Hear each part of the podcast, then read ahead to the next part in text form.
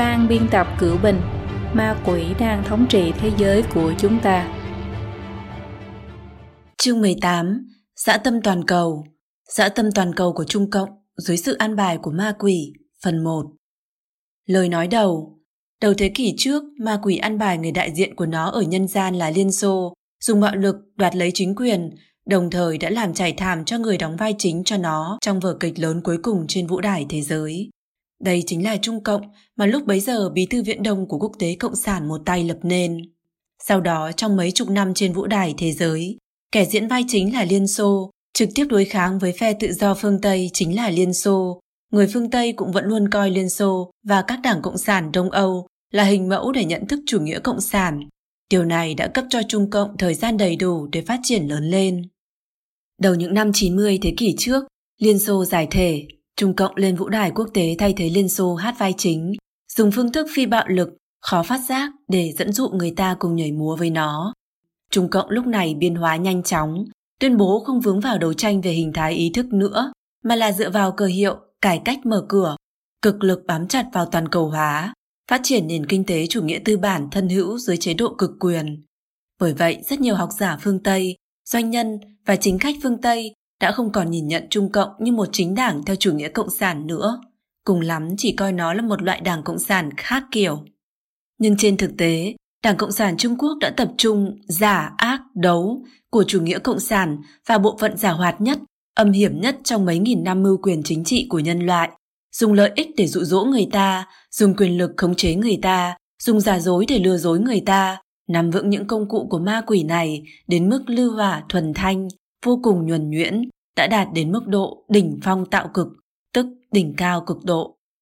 Trung Quốc có lịch sử lâu đời 5.000 năm và văn hóa truyền thống huy hoàng. Trên thế giới, rất nhiều người có mang cảm tình với Trung Quốc rất sâu sắc, có hào cảm và kính ý với mảnh đất cổ xưa nào đó và nhân dân Trung Quốc. Trung Cộng đã lợi dụng một cách đầy đủ điểm này. Sau khi nó đoạt được chính quyền, liền bắt cóc nhân dân Trung Quốc và toàn bộ quốc gia, lẫn lộn khái niệm Trung Cộng và Trung Quốc, ẩn giấu dã tâm của mình dưới lớp áo ngoài là trỗi dậy trong hòa bình. Điều này cũng tạo nên độ khó cho xã hội quốc tế để nhận ra Trung Cộng. Nhưng vạn biến bất ly kỳ tông, nghĩa là cho dù là trên hình thức biến hóa đa đoan, nhưng bản chất cốt lõi của nó vẫn không thay đổi. Chính sách hợp tác kinh tế của Trung Cộng chỉ là vì để dùng dinh dưỡng của cơ thể chủ nghĩa tư bản, để nuôi dưỡng thân thể chủ nghĩa xã hội của mình, vì để củng cố sự thống trị của nó, thực hiện dã tâm của nó, chứ không phải là để Trung Quốc thật sự phồn vinh giàu mạnh. Cách làm cụ thể của nó đầu đầu cũng là trái ngược với giá trị phổ quát.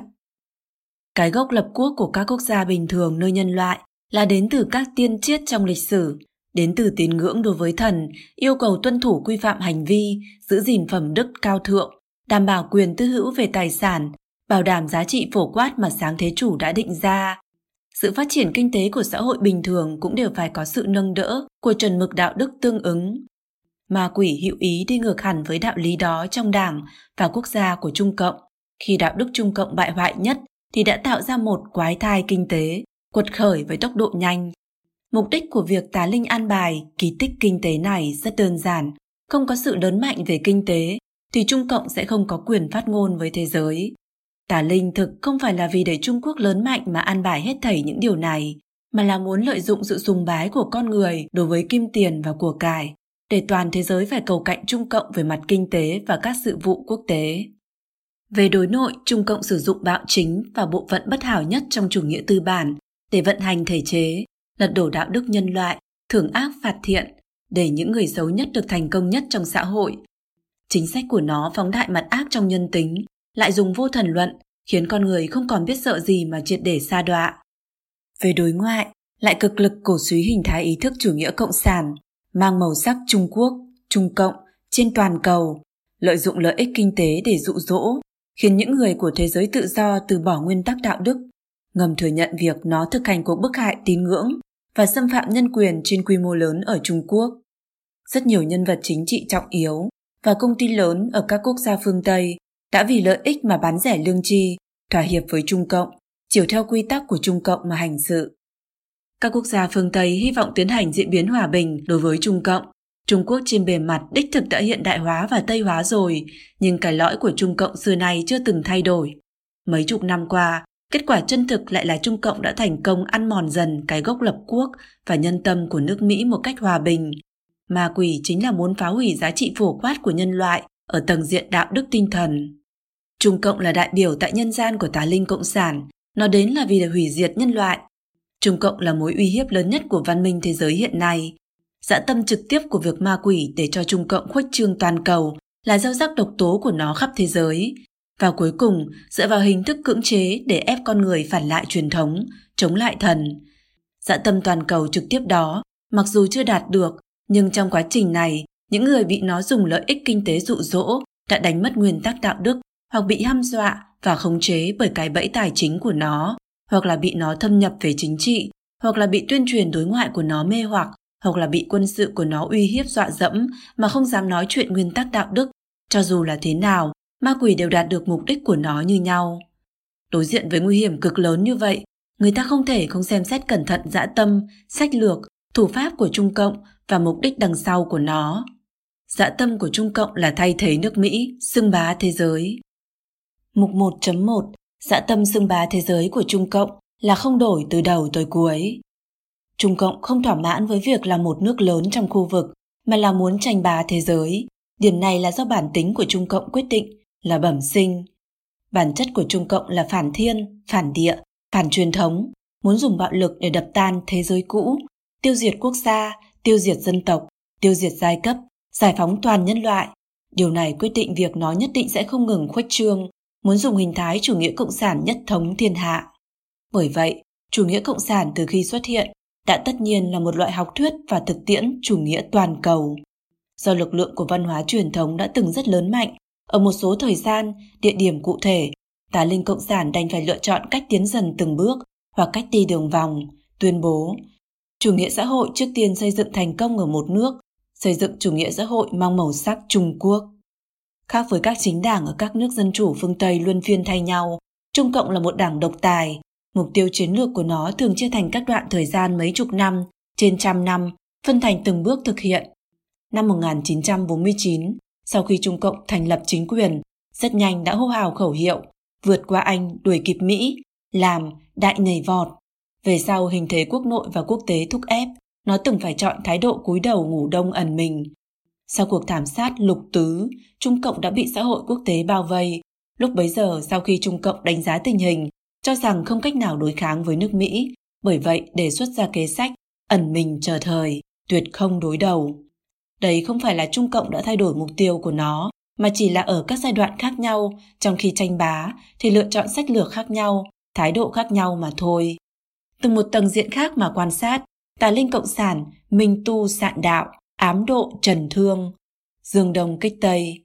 Ở phạm vi toàn cầu thì thành trì tiên phong là Liên Xô, còn mục đích thật sự của nó là muốn để Trung Cộng rèn luyện thành thục, để làm món lợi khí hủy diệt nhân loại vào thời khắc cuối cùng. 1.2 Muốn xưng bá thế giới, ắt phải đánh bại nước Mỹ.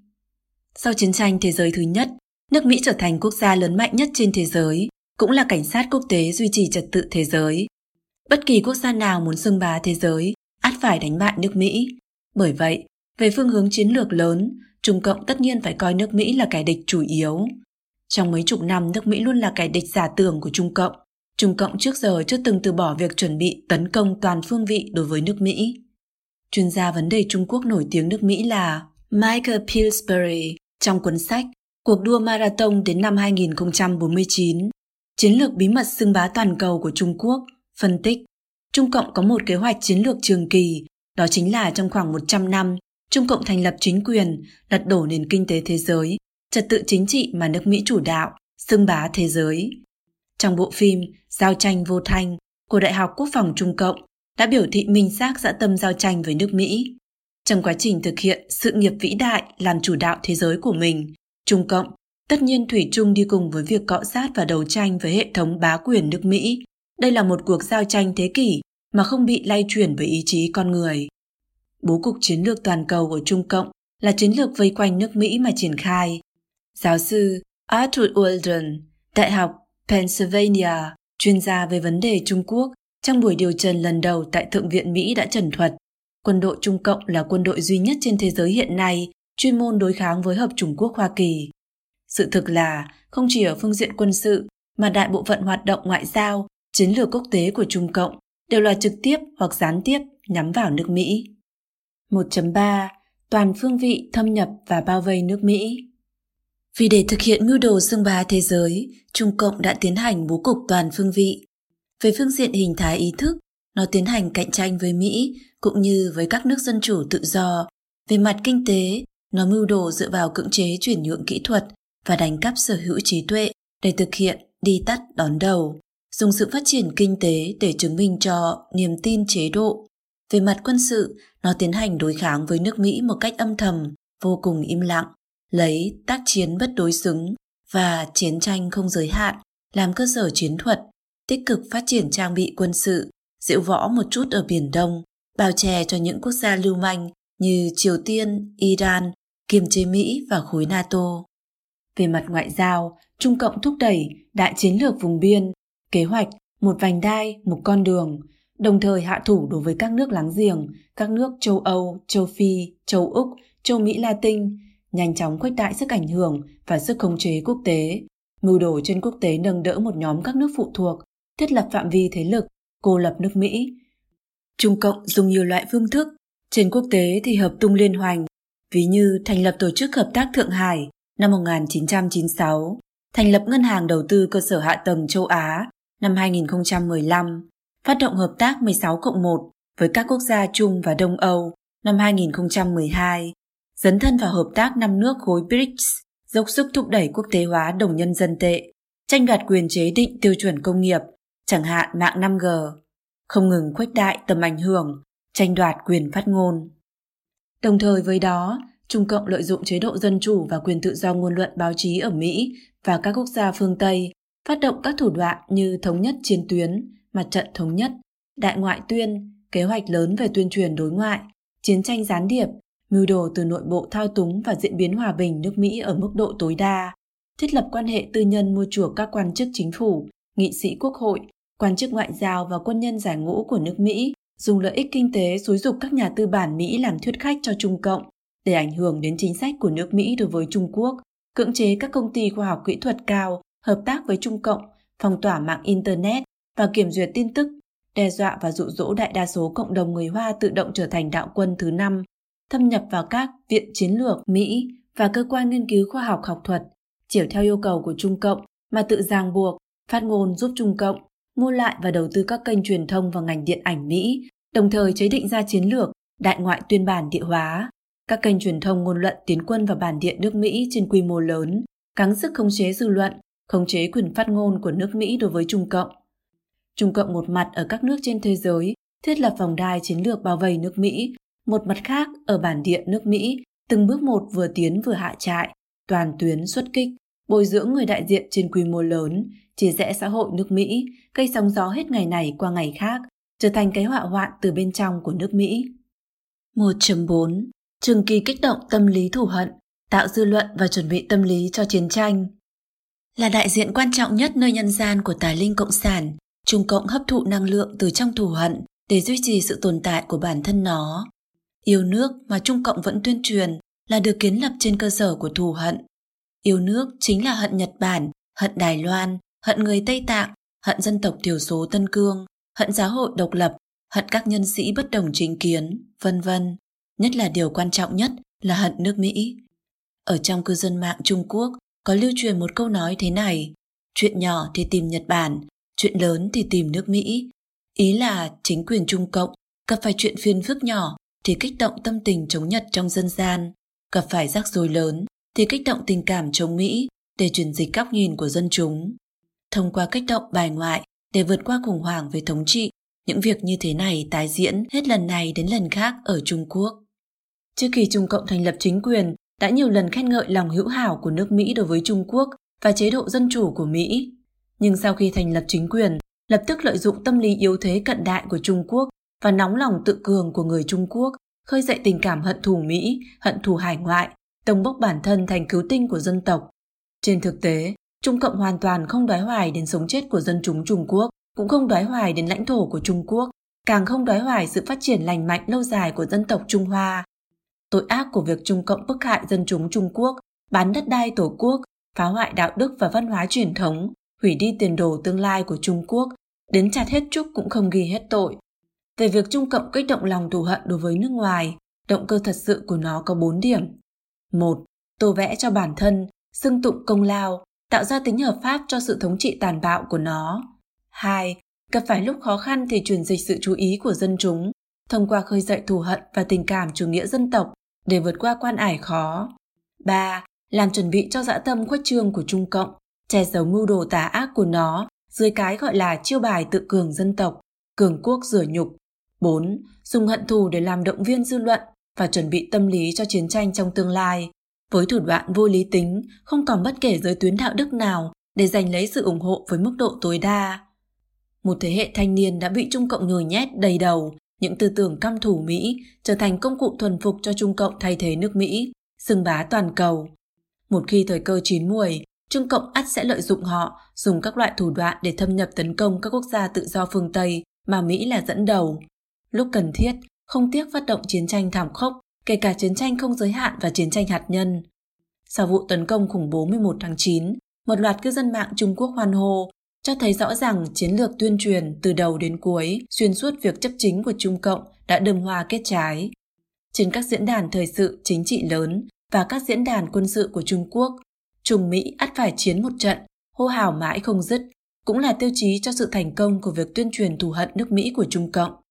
Đó là cuộc động viên chiến tranh chống Mỹ với khoảng thời gian dài, theo phương thức tiệm tiến mà Trung Cộng đã dày công suy tính.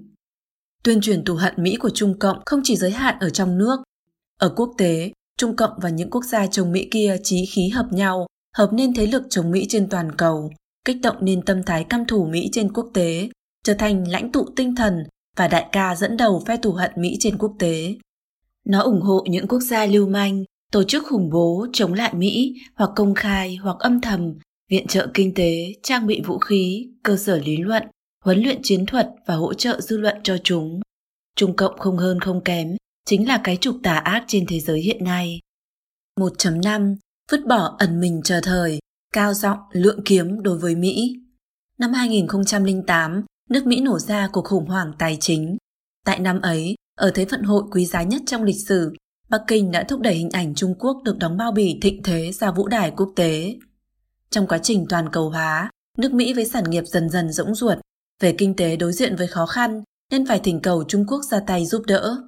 Nước Mỹ dựa vào đồng tiền của người dân Trung Quốc sống qua ngày đã trở thành chủ đề lăng xê không e rẻ của Trung Cộng. Nước Mỹ đang xuống dốc, Trung Quốc sẽ thay thế. Lại dư luận này đã chiếm chủ đạo trên truyền thông của Trung Cộng, thậm chí còn trở thành cách nhìn thịnh hành của truyền thông và giới học thuật phương Tây.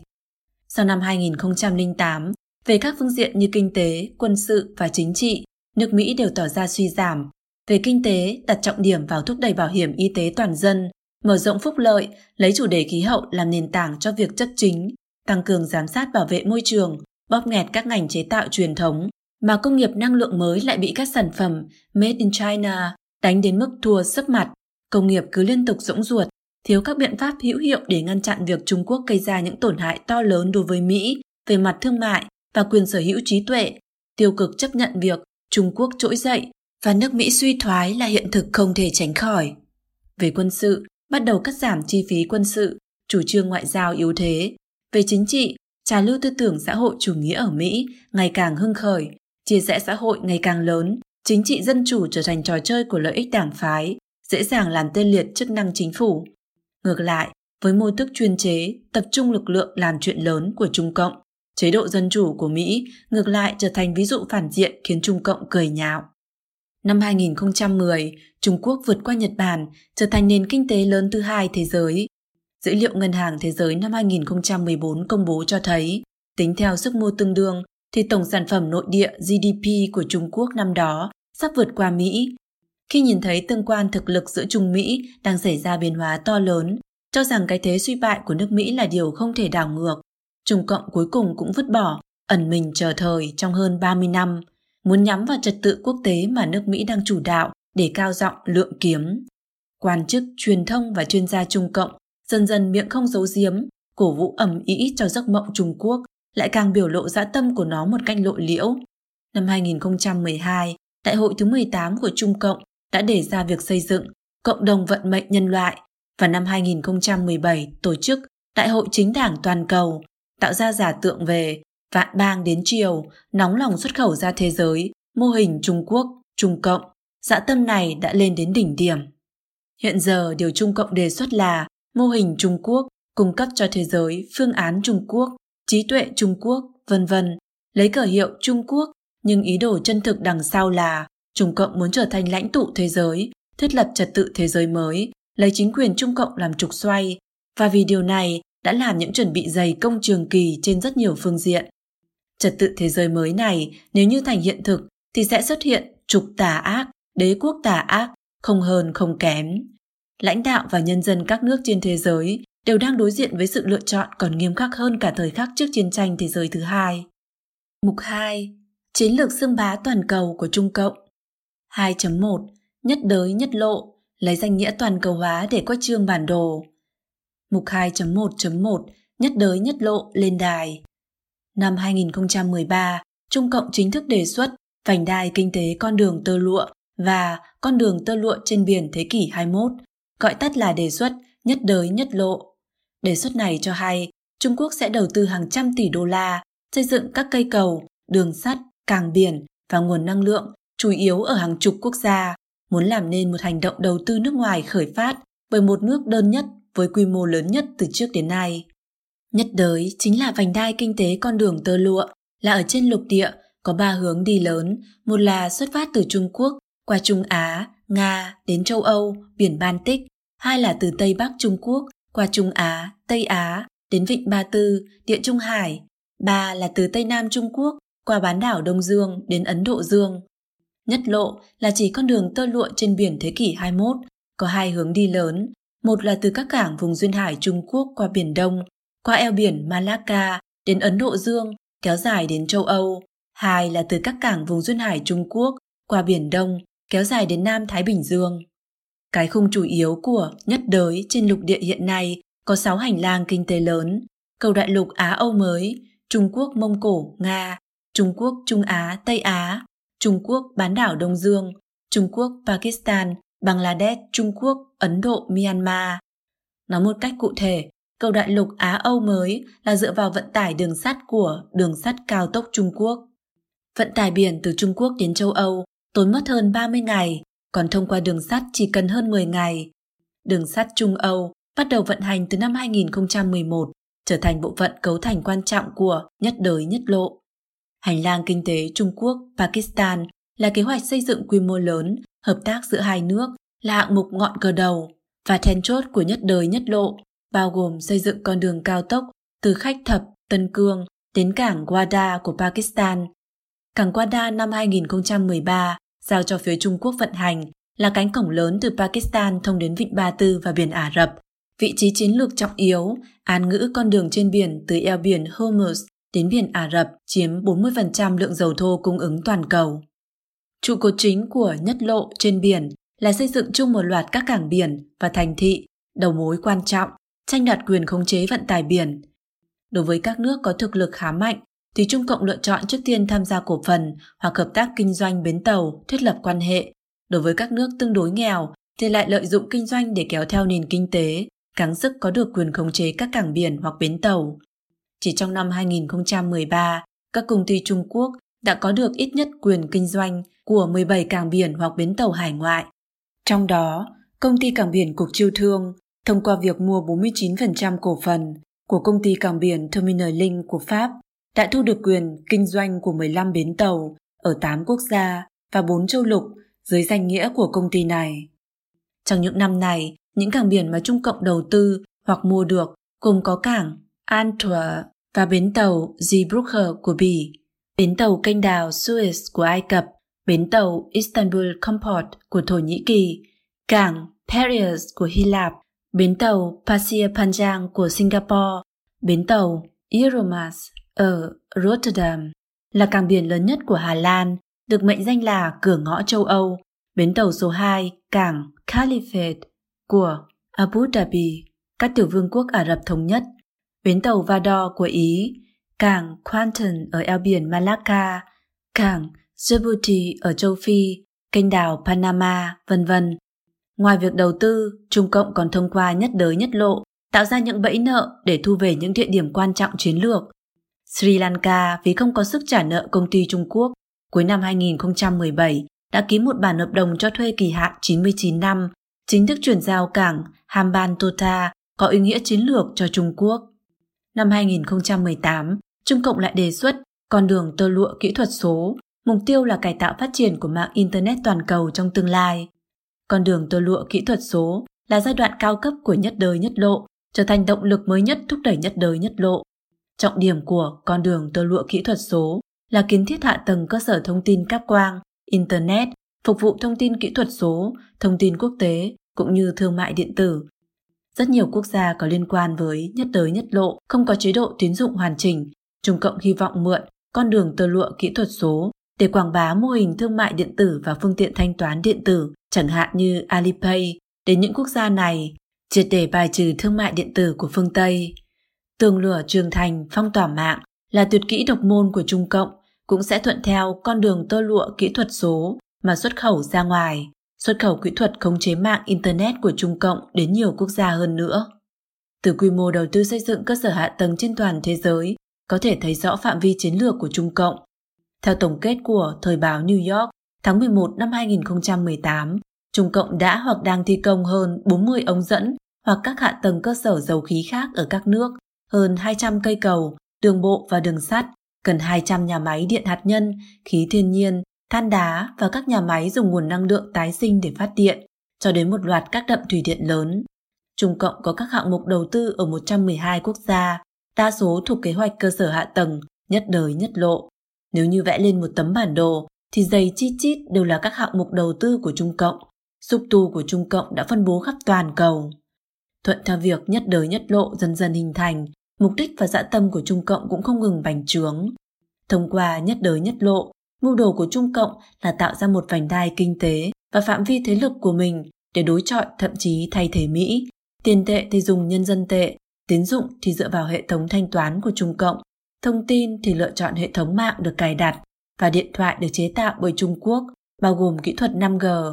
Giao thông thì dùng đường sắt cao tốc của Trung Quốc, xây dựng lên một bộ tiêu chuẩn Trung Cộng lấy Made in China làm trung tâm độc lập với bộ tiêu chuẩn của phương Tây. Mục 2.1.2 Sự khuếch trương toàn cầu của nhất đới nhất lộ Thời kỳ bắt đầu nhất đới nhất lộ lấy các nước láng giềng của Trung Quốc làm đối tượng, xa nhất thì cũng chỉ đến châu Âu, nhưng rất nhanh đã vượt qua phạm vi này, rồi gồm cả châu Phi, châu Mỹ Latin, thậm chí Bắc băng Dương, khuếch trường đến toàn thế giới. Con đường tơ lụa trên biển vốn chỉ có hai con đường, về sau đã tăng thêm con đường thứ ba, tuyến đường biển Bắc Cực qua Bắc băng Dương, nối đến châu Âu, gọi là con đường tơ lụa trên băng.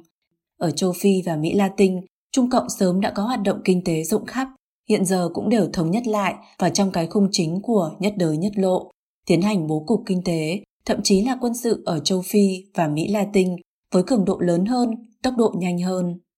Động cơ trực tiếp nhất của nhất đời nhất lộ của Trung Cộng là xuất khẩu năng suất sản xuất dư thừa, chính là đưa chiến lược, thiết công cơ, xây dựng cơ bản như đường sắt, đường bộ, từ quốc nội ra hải ngoại. Những quốc gia dọc tuyến đường có rất nhiều tài nguyên, nguồn năng lượng. Việc Trung Cộng giúp đỡ họ thi công đường sắt, đường bộ có thể nhất tiễn hạ song điều. Một là mở ra thông đạo trên lục địa để xuất khẩu sản phẩm sang châu Âu nhanh hơn và rẻ hơn.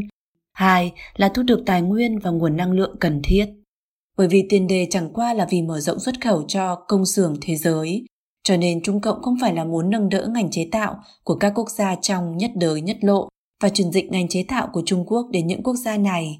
dạ tâm thực sự của Trung Cộng là lấy kinh tế làm tiên phong, dần dần khống chế mạch sống kinh tế và chính trị của những quốc gia dọc theo nhất đời nhất lộ, biến họ trở thành phạm vi thế lực của Trung Cộng, thậm chí là thuộc địa, trở thành con cờ trong bố cục toàn cầu của Trung Cộng. Là sản phẩm phụ, nhất đời nhất lộ xuất khẩu tham nhũng hủ bại, nợ nần, tà ác và chuyên chế sang các nước láng giềng, đưa độc tố chủ nghĩa cộng sản phát tán ra toàn cầu. Cho nên, nhất đời nhất lộ từ căn bản chính là một cạm bẫy và lừa đảo, sẽ không mang đến cho quốc gia bản địa sự phát triển kinh tế bền vững. Có rất nhiều quốc gia bắt đầu cảnh giác, kêu dừng hoặc xem xét lại những dự án nhất đới nhất lộ. Bản thân Trung Cộng cũng đành phải biểu thị rằng muốn chỉnh sửa và tăng độ minh bạch của vấn đề bẫy nợ mà ngoại giới chỉ trích. Nhưng việc Trung Cộng không tiếc mọi giá để quyết tâm thực hiện dạ tâm của nó là không thể khinh thường. Đối với các công ty phương Tây mà nói, họ sẽ không có ý định gì lâu dài ở một quốc gia bất ổn, nhưng Trung Cộng tính toán thì không phải chỉ là kế hoạch mấy năm, mà là kế hoạch trên trăm năm. Nó có thể không tính đến chi phí, cứ trường kỳ kinh doanh ở một địa phương bất ổn. Điều nó muốn là bồi dưỡng chính phủ thân cộng, có thể làm đồng lõa cho nó ở Liên Hợp Quốc. Dã tâm của Trung Cộng muốn làm minh chủ của Á, Phi, Mỹ Latin, muốn đối kháng với thế giới tự do, từ đó thay thế nước Mỹ, khiến nó có thể không tiếc sống chết của người dân của mình. Các công ty tư nhân phương Tây không gánh vác nổi chi phí, còn Trung Cộng có thể rất nhẹ nhàng khiến cho một tỷ mấy nhân dân Trung Quốc thắt lưng buộc bụng mà gồng gánh. Trong cuộc chiến tranh đoạt bá quyền thế giới này, không phải bản thân Trung Cộng lợi hại thế nào, mà là Trung Cộng lấy tỷ mấy người dân Trung Quốc làm con tin, hy sinh nhân dân Trung Quốc để gồng gánh bất cứ chi phí nào.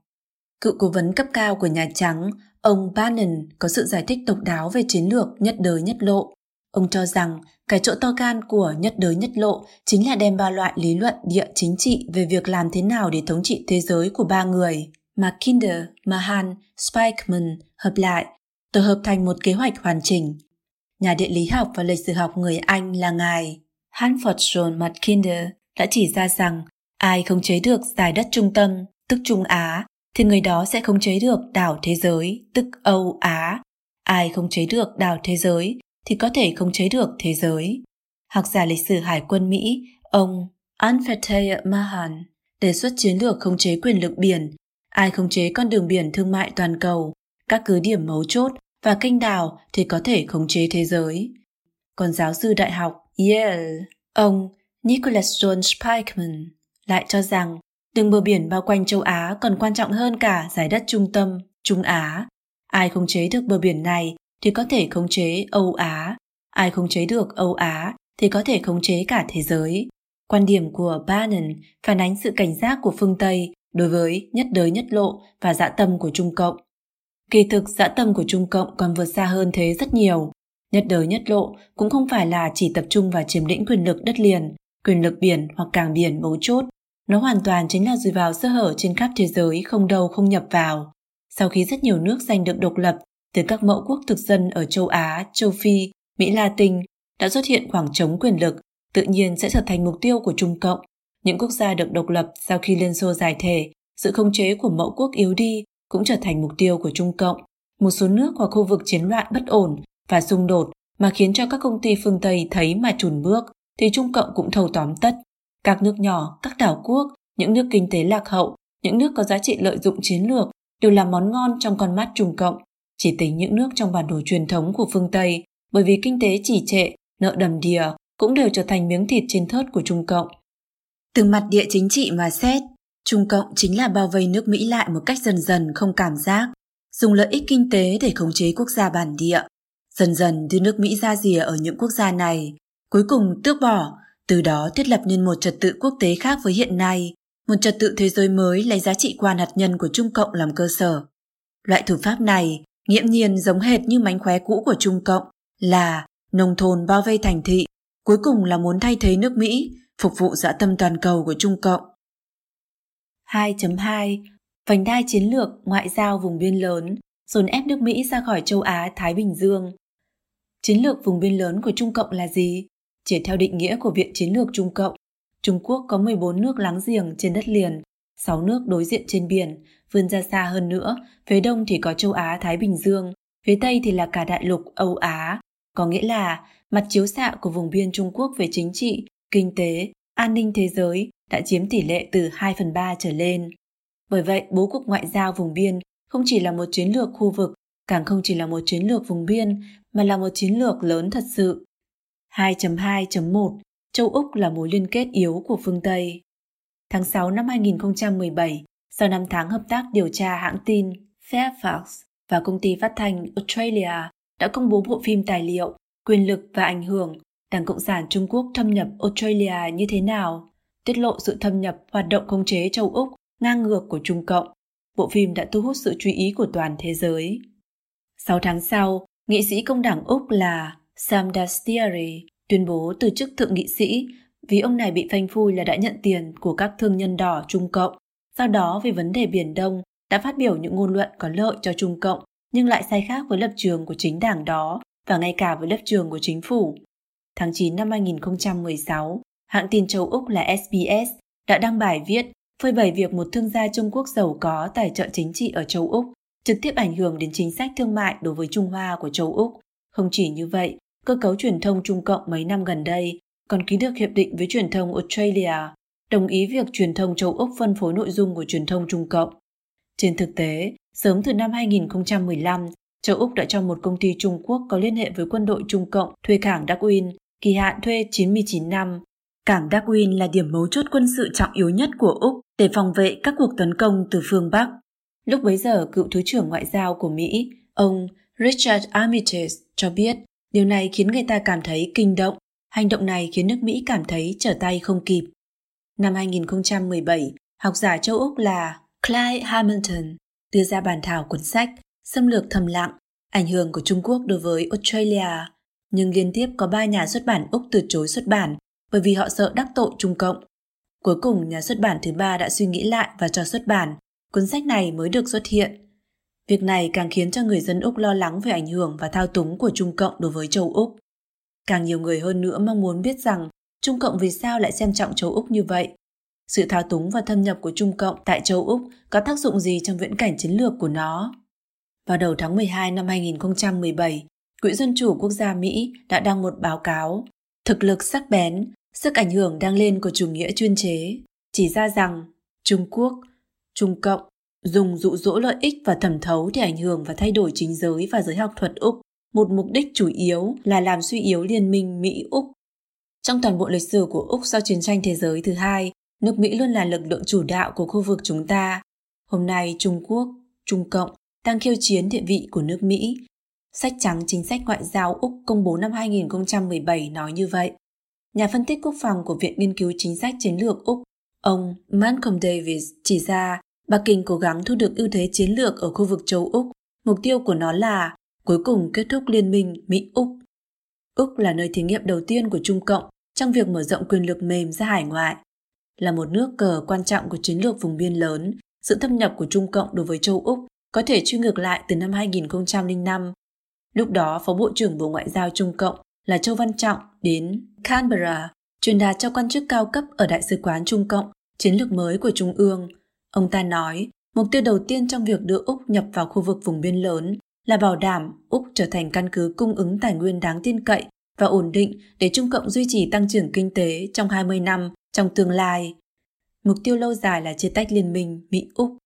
Nhiệm vụ của những người tham gia họp là làm rõ làm thế nào để Trung Cộng có thể thực hiện một cách hiệu quả nhất cái gọi là sức ảnh hưởng tổng hợp các phương diện về kinh tế, chính trị, văn hóa đối với Úc. Trung Cộng lợi dụng thủ đoạn kinh tế để ép buộc Úc phải nhượng bộ về một loạt các vấn đề, bao gồm quân sự và nhân quyền, dùng lợi ích kinh tế để bồi dưỡng quan hệ mật thiết giữa người với người, đồng thời thêm vào đó là uy hiếp trừng phạt. Những điều đó là phương thức hoạt động tiêu chuẩn quen thuộc mà Trung Cộng dùng để ép người ta phải hợp tác. Bắc Kinh hy vọng biến Úc trở thành nước Pháp thứ hai, một quốc gia phương Tây dám nói không với Mỹ. Sau nhiều năm điều tra kỹ lưỡng, ông Hamilton phát hiện những cơ cấu của Úc từ trường học, đại học và hiệp hội chuyên nghiệp cho đến truyền thông của chúng ta, từ những ngành khai khoáng, nông nghiệp và du lịch đến những tư sản chiến lược như cảng biển và mạng lưới điện, từ nghị viện địa phương và chính phủ liên bang của chúng ta đến chính đảng tại Canberra của chúng ta đang bị thâm nhập và cải tạo bởi một hệ thống khống chế phức tạp dưới sự giám sát của Trung Cộng. Sau khủng hoảng tài chính năm 2008, trên thực tế, Úc đã tự nguyện coi bản thân là căn cứ cung ứng tài nguyên cho Trung Cộng, cho rằng Trung Cộng đã cứu vãn nền kinh tế Úc từ trong khủng hoảng. Hamilton chỉ ra, sở dĩ sự thâm nhập và ảnh hưởng của Trung Cộng có hiệu quả tại châu Úc là vì người châu Úc cứ luôn cho phép nó xảy ra ngay trước mũi của chúng ta, vì chúng ta bị mê hoặc bởi niềm tin rằng chỉ có Trung Quốc mới có thể bảo đảm cho sự phồn vinh của nền kinh tế chúng ta, cũng như chúng ta không dám đứng lên chống lại sự ức hiếp của Bắc Kinh. Đại đa số những người phương Tây lương thiện lúc mới đầu mặc dù cũng ý thức được sự thẩm thấu và ảnh hưởng của Trung Cộng tại xã hội phương Tây, đặc biệt là đối với sự thâm nhập và khống chế cộng đồng người Hoa hải ngoại, thì cũng chỉ ngây thơ cho rằng mục tiêu chủ yếu của các loại sách lược của Trung Cộng là tiêu cực vì để loại trừ những tiếng nói của những nhà bất đồng chính kiến và nhà phê bình. Nhưng Hamilton chỉ ra đằng sau mục tiêu tiêu cực này đồng thời có một dã tâm tích cực, lợi dụng kiều dân để thay đổi hình thức xã hội Úc, khiến người phương Tây đều đồng tình với Trung Cộng để Bắc Kinh nhẹ nhàng khống chế. Sau đó, Úc sẽ hiệp trợ Trung Cộng trở thành bá quyền của châu Á và cả thế giới. Một cách tương tự, sự thâm nhập và khống chế của Trung Cộng cũng vươn ra một nước khác ở châu Đại Dương là New Zealand, ở đây chỉ nêu ra vài ví dụ. Tháng 9 năm 2017, chuyên gia về vấn đề Trung Quốc ở Đại học Canterbury, New Zealand, giáo sư Anne-Marie Brady đã công bố báo cáo Vũ khí ma thuật, lấy New Zealand làm ví dụ để tường thuật việc Trung Cộng ảnh hưởng thâm nhập ở hải ngoại, gây ra sức ảnh hưởng chính trị như thế nào.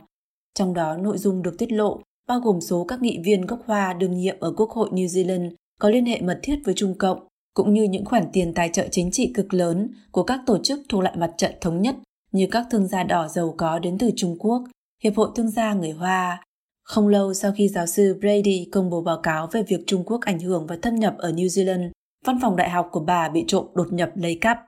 Trước khi mất cắp, bà còn nhận được một phong thư cảnh cáo nặc danh. Trong thư liệt kê từng tận những biện pháp trả thù được tiến hành nhắm vào những quan chức mà không đi theo con đường của Bắc Kinh và cảnh báo bà rằng bà sẽ là người kế tiếp.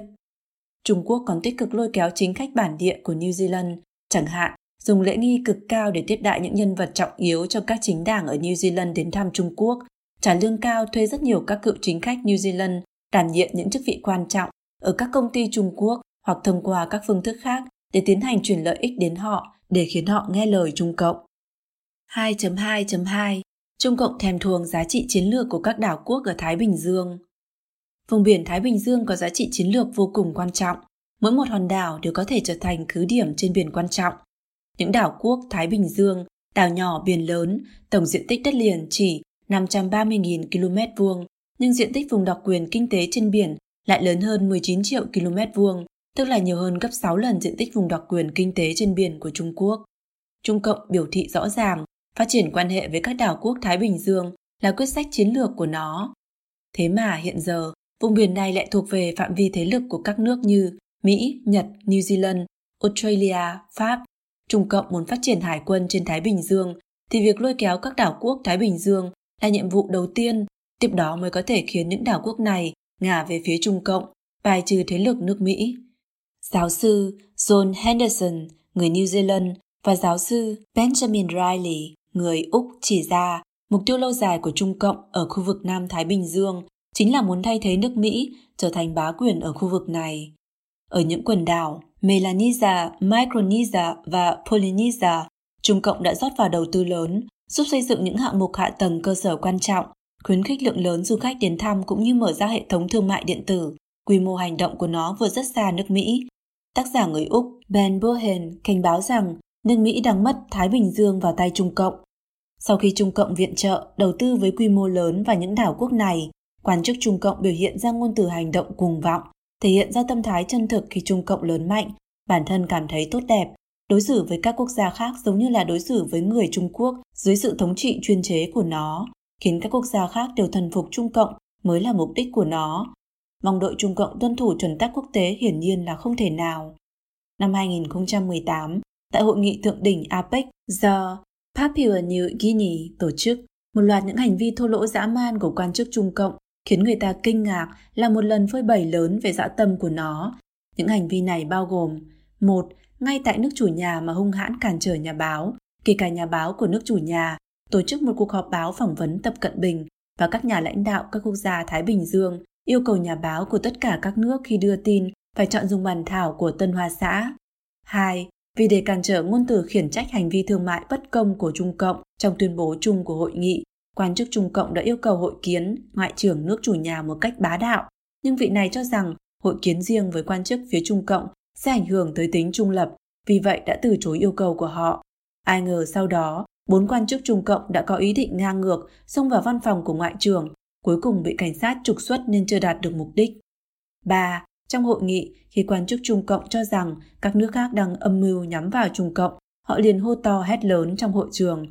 Rất nhiều hành vi xấu ác tại lần hội nghị này của Trung Cộng đã bị một vị quan chức cao cấp của Mỹ gọi là ngoại giao phát khùng. 2.2.3 Năm nước Trung Á dùng bẫy nợ để khống chế và cướp đoạt tài nguyên. Thuận theo việc Liên Xô giải thể, Trung Cộng bắt đầu nỗ lực xây dựng và tăng cường mối quan hệ với các quốc gia Trung Á như Kazakhstan, Kyrgyzstan, Tajikistan, Turkmenistan và Uzbekistan. Mục tiêu chiến lược của Trung Cộng ở khu vực Trung Á bao gồm mấy tầng diện. Đầu tiên, khu vực này là mảnh đất át phải qua khi Trung Cộng mở rộng sang phía Tây trên đất liền. Hơn nữa, đồng thời với việc Trung Cộng xây dựng cơ sở hạ tầng phục vụ cho việc xuất nhập hàng hóa ra vào Trung Quốc, thì có thể tiến một bước nữa, mở rộng lợi ích thương nghiệp ở khu vực Trung Á. Hai là chiếm lấy tài nguyên thiên nhiên tại khu vực này, trong đó bao gồm than, dầu mỏ, khí thiên nhiên và kim loại quý. Thứ ba, về địa lý và văn hóa thì các nước Trung Á gần với Tân Cương, khống chế đối với khu vực này có thể tăng cường khống chế đối với các dân tộc thiểu số ở Tân Cương. Mặc dù Trung Cộng chưa hề nói rõ là muốn làm chúa tể Trung Á, nhưng trên thực tế, hiện nay Trung Cộng đã trở thành nhân vật có ảnh hưởng nhất ở khu vực này. Viện Chiến lược, nhóm khủng hoảng quốc tế, có trụ sở đặt tại Brussels năm 2013 đã công bố một báo cáo chỉ ra rằng trong sự hỗn loạn bất an của Trung Á, Trung Cộng nhanh chóng trở thành nhân vật đóng vai trò kinh tế có địa vị chủ đạo ở khu vực này. Bắc Kinh coi Trung Á như là căn cứ nguồn năng lượng và nguyên vật liệu cũng như thị trường cho hàng tiêu dùng giá rẻ. Trung Cộng cũng bơm hàng trăm triệu đô la Mỹ viện trợ và đầu tư vào Trung Á trên danh nghĩa là muốn thúc đẩy sự ổn định của khu tự trị Tân Cương. Đến nay, một mạng lưới đồng bộ, đường sắt, không vận, thông tín và đường ống dầu khí đã liên hệ mật thiết Trung Quốc và Trung Á lại với nhau. Công ty cầu đường Trung Quốc CRBC cùng với những nhà thầu đã phụ trách việc xây dựng đường bộ cao tốc, đường sắt và hệ thống truyền tải điện ở khu vực này, trải đường ở một số địa hình hiểm trở nhất trên thế giới, thậm chí xây dựng những tuyến đường mới để vận chuyển sản phẩm của Trung Quốc đến châu Âu, Trung Đông và Pakistan, cũng như các cảng ở Iran. Trong khoảng thời gian 20 năm, Trung Quốc và năm nước Trung Á thiết lập quan hệ ngoại giao từ năm 1992 đến năm 2012, tổng kim ngạch thương mại giữa Trung Quốc và khu vực này đã tăng gấp 100 lần. Ở khu vực Trung Á, Trung Cộng chủ trương kế hoạch đầu tư to lớn vào các dự án nhà nước và các cơ sở hạ tầng được cung cấp nguồn tài chính bằng tín dụng. Có học giả dự đoán nó có thể trở thành một loại cơ sở cho trật tự quốc tế mới. Trung Quốc sẽ phát huy tác dụng chủ đạo trong trật tự này. Từ ý nghĩa này mà nói, thì Trung Á là một nơi thí nghiệm cho tư tưởng mới của chính sách ngoại giao Trung Quốc. Hiện nay, Bắc Kinh có khuynh hướng ủng hộ những nhà độc tài tham nhũng ở khu vực này và kế hoạch đầu tư không rõ ràng của nó được cho là chỉ có lợi cho một bộ phận nhỏ tinh anh. Báo cáo của nhóm nguy cơ quốc tế chỉ ra mỗi một chính quyền Trung Á đều yếu đuối, tham nhũng và bị các vấn đề kinh tế xã hội làm cho rối ren. Hạ tầng cơ sở quy mô lớn mà Bắc Kinh thúc đẩy không chỉ dính dáng với những khoản nợ khổng lồ mà còn liên quan đến những giấy phép và phê duyệt có thể mang lại món lợi trong thể chế độc tài không thể tránh khỏi nuôi dưỡng cho tham nhũng. Lấy Uzbekistan làm ví dụ, năm 1991, sau khi độc lập, nước này vẫn luôn do bí thư thứ nhất của Ủy ban Trung ương Đảng Cộng sản Uzbekistan là Karimov nắm quyền tổng thống. Mãi đến năm 2016 khi qua đời, thời gian cầm quyền kéo dài một phần tư thế kỷ. Năm 2005, cuộc trấn áp ở thành phố Andian ở phía đông đã gây ra hàng trăm người tử vong. Trung Cộng lại tuyên bố bản thân là người ủng hộ kiên định cho Karimov, trước sau như một ủng hộ nỗ lực của Uzbekistan và các nước ở khu vực trong việc duy trì an ninh và ổn định của quốc gia và khu vực. Kết cấu kinh tế yếu đuối của bản thân các nước Trung Á, thêm vào đó là dựa vào khoản nợ lớn từ Trung Cộng để tiến hành xây dựng cơ sở, dẫn đến việc những nước này bị bẫy nợ bao vây. Turkmenistan đối diện với khủng hoảng kinh tế nghiêm trọng, tỷ lệ lạm phát hàng năm lên tới 300%, tỷ lệ thất nghiệp tăng vọt lên 50%, hàng hóa thiếu thốn, đồng thời tham nhũng tràn lan. 70% thu nhập của chính phủ độc tài Trung Á này đến từ xuất khẩu khí thiên nhiên và hiện nay Bắc Kinh là người mua duy nhất khí thiên nhiên của họ. Đồng thời Bắc Kinh cũng là chủ nợ lớn nhất trong số nợ cách xù 9 tỷ đô la Mỹ của nước này, chiếm 30% GDP năm 2018. Turkmenistan có lẽ không thể không giao các mỏ khí thiên nhiên cho Trung Quốc để bù nợ. Không khoa trương khi nói rằng mạch sống của kinh tế nước này đã bị Trung Cộng khống chế trong tay. Ở Tajikistan, vì vay nợ Trung Cộng 300 triệu đô la Mỹ để xây dựng nhà máy điện mà khiến nước này không thể trả nợ, nước này đã phải giao quyền khai thác một mỏ vàng cho Trung Cộng để trả nợ. Nền kinh tế của Kyrgyzstan cũng tràn đầy nguy cơ. Xây dựng cơ bản quy mô lớn đã khiến Kyrgyzstan nợ Bắc Kinh một khoản lớn. Kyrgyzstan khả năng sẽ phải chuyển nhượng một bộ phận tài nguyên thiên nhiên của họ cho Trung Cộng để trả nợ. Nước này còn hợp tác với Huawei và ZTE để xây dựng hạ tầng thông tin liên lạc số tăng cường giám sát của chính phủ Điều này đồng thời cũng lưu lại cửa sau cho Trung Cộng giám sát nước này. Bắc Kinh lợi dụng khoảng trống quyền lực còn lại sau khi Liên Xô giải thể để tiến vào lĩnh vực năng lượng của Kazakhstan. Toàn bộ nền kinh tế của Kazakhstan dựa vào sản xuất dầu thô và bán đi đổi lấy đô la Mỹ, rồi dùng những đồng đô la này để mua sản phẩm Trung Quốc giá rẻ. Ngoài công nghiệp khai khoáng, cơ sở nền công nghiệp của nước này là mỏng yếu. Một lượng lớn sản phẩm giá rẻ Trung Quốc tràn vào, khiến cho nền công nghiệp đang có của Kazakhstan vốn đã không chịu nổi một kích, nay triệt để suy sụp. Một động cơ khác mà Trung Cộng khuếch trương tại khu vực Trung Á, đó là mượn điều này để tăng cường tấn công những nhân sĩ bất đồng chính kiến, người Duy Ngô Nhĩ ở Tân Cương. Chương trình tổ chức hợp tác Thượng Hải do Trung Cộng dẫn đầu, cho phép dẫn độ nghi phạm giữa các nước thành viên. Các nước thành viên có thể phái đi nhân viên của mình đến các nước thành viên khác để tiến hành điều tra. Trung Cộng mượn điều này để đưa hành động đàn áp người Duy Ngô Nhĩ mở rộng ra hải ngoại, xuyên quốc gia, bắt giữ trở về những người Duy Ngô Nhĩ bất đồng chính kiến, lưu vong ở hải ngoại. 2.2.4 Dựng nên các quốc gia điểm tựa không màng đạo đức cướp đoạt tài nguyên. Trong thực thi chiến lược vùng biên lớn của Trung Cộng đã lựa chọn ưu tiên xây dựng quốc gia điểm tựa để làm đòn bẩy, sau đó lấy điểm dẫn theo cả một diện, đạt được mục tiêu chiến lược của toàn bộ khu vực. Cái gọi là quốc gia điểm tựa, theo cách nói của các viện nghiên cứu của Trung Cộng, là những nước có thực lực nhất định, Trung Cộng có năng lực và tài nguyên để dẫn dắt hành vi của nước đó. Về lợi ích chiến lược không tồn tại xung đột trực tiếp với Trung Cộng, không có quan hệ lợi ích mật thiết với nước Mỹ. Ngoài các nước Úc, Kazakhstan nói ở trên, những quốc gia điểm tựa như vậy còn có Iran ở Trung Đông, Myanmar ở Nam Á, vân vân. Nước được Trung Cộng đầu tư nhiều nhất ở Trung Đông là Iran. Iran là nước sản xuất dầu quan trọng ở Trung Đông, đồng thời về giá trị quan lại luôn phản đối phương Tây. Do vậy, Iran tự nhiên trở thành đối tượng hợp tác chiến lược về kinh tế và quân sự của Trung Cộng. Từ những năm 80 thế kỷ trước, Trung Cộng đã bắt đầu giữ mối quan hệ qua lại về kinh tế và quân sự với Iran. Năm 1991, Cơ quan Năng lượng Nguyên tử Quốc tế phát hiện Trung Cộng xuất khẩu uranium sang Iran và còn phát hiện từ năm 1990, Trung Cộng và Iran đã ký hiệp định hạt nhân bí mật. Năm 2002, dự án làm dầu uranium của Iran bị phát hiện, những công ty dầu mỏ phương Tây lần lượt rút lui. Điều này giúp Trung Cộng ở lại Iran thừa cơ phát triển với quy mô lớn. Kim ngạch thương mại song phương giữa Trung Cộng và Iran từ năm 1992 đến năm 2001 tăng trưởng theo hàm số mũ, tăng gấp hơn 100 lần trong 17 năm. Về sau do áp lực chế tài quốc tế nên có chậm lại. Hiện nay, bạn làm ăn lớn nhất của Iran vốn bị xã hội quốc tế cô lập là Trung Cộng. Với sự giúp đỡ của Trung Cộng, Iran đã phát triển tên lửa đạn đạo chiến thuật từ tầm ngắn đến tầm trung và tên lửa hành trình đối hạm, cũng như thủy lôi và tàu tấn công tốc độ cao. Trung Cộng thậm chí còn giúp đỡ Iran bí mật xây dựng dự án vũ khí hóa học. Một quốc gia điểm tựa khác được Trung Cộng coi trọng là láng giềng Nam Á Myanmar. Myanmar có đường bờ biển dài, có thể cung cấp con đường xuất khẩu có tính chiến lược đến Ấn Độ Dương. Trung Cộng có việc mở ra đường thông Trung Quốc Myanmar là một trong những bước đi chiến lược để tránh rủi ro ở eo biển Malacca. Thành tích nhân quyền tệ hại của chính phủ quân sự Myanmar vẫn luôn khiến cho nó bị xã hội quốc tế cô lập. Phong trào dân chủ năm 1988 ở Myanmar chấm dứt dưới sự chấn áp của quân đội. Năm sau, xe tăng Bắc Kinh cũng đại khai sát giới ở quảng trường Thiên An Môn. Hai chính phủ độc tài bị xã hội quốc tế đồng thanh khiển trách nên thương cảm lẫn nhau, từ đó bắt đầu qua lại mật thiết. Tháng 10 năm 1989, Đại tướng Than Sui của Myanmar thăm Trung Quốc, song phương đạt được thỏa thuận mua bán vũ khí 1,4 tỷ đô la Mỹ. Những năm 90 thế kỷ trước, hai bên lại có rất nhiều lần mua bán vũ khí. Phía Trung Quốc bán cho Myanmar những trang bị cùng có chiến đấu cơ, tàu tuần dương, xe tăng và xe thiết giáp vận chuyển binh sĩ, pháo phòng không, tên lửa, vân vân. Sự hỗ trợ về quân sự, chính trị và kinh tế của Trung Cộng đã trở thành nguồn sống của chính phủ quân sự Myanmar vốn lay lắt hơi tàn. Năm 2013, với đầu tư 5 tỷ đô la, đường ống dầu khí Trung Quốc Myanmar, mệnh danh là thông đạo chiến lược nhập khẩu dầu khí lớn thứ tư Trung Quốc, được xây dựng.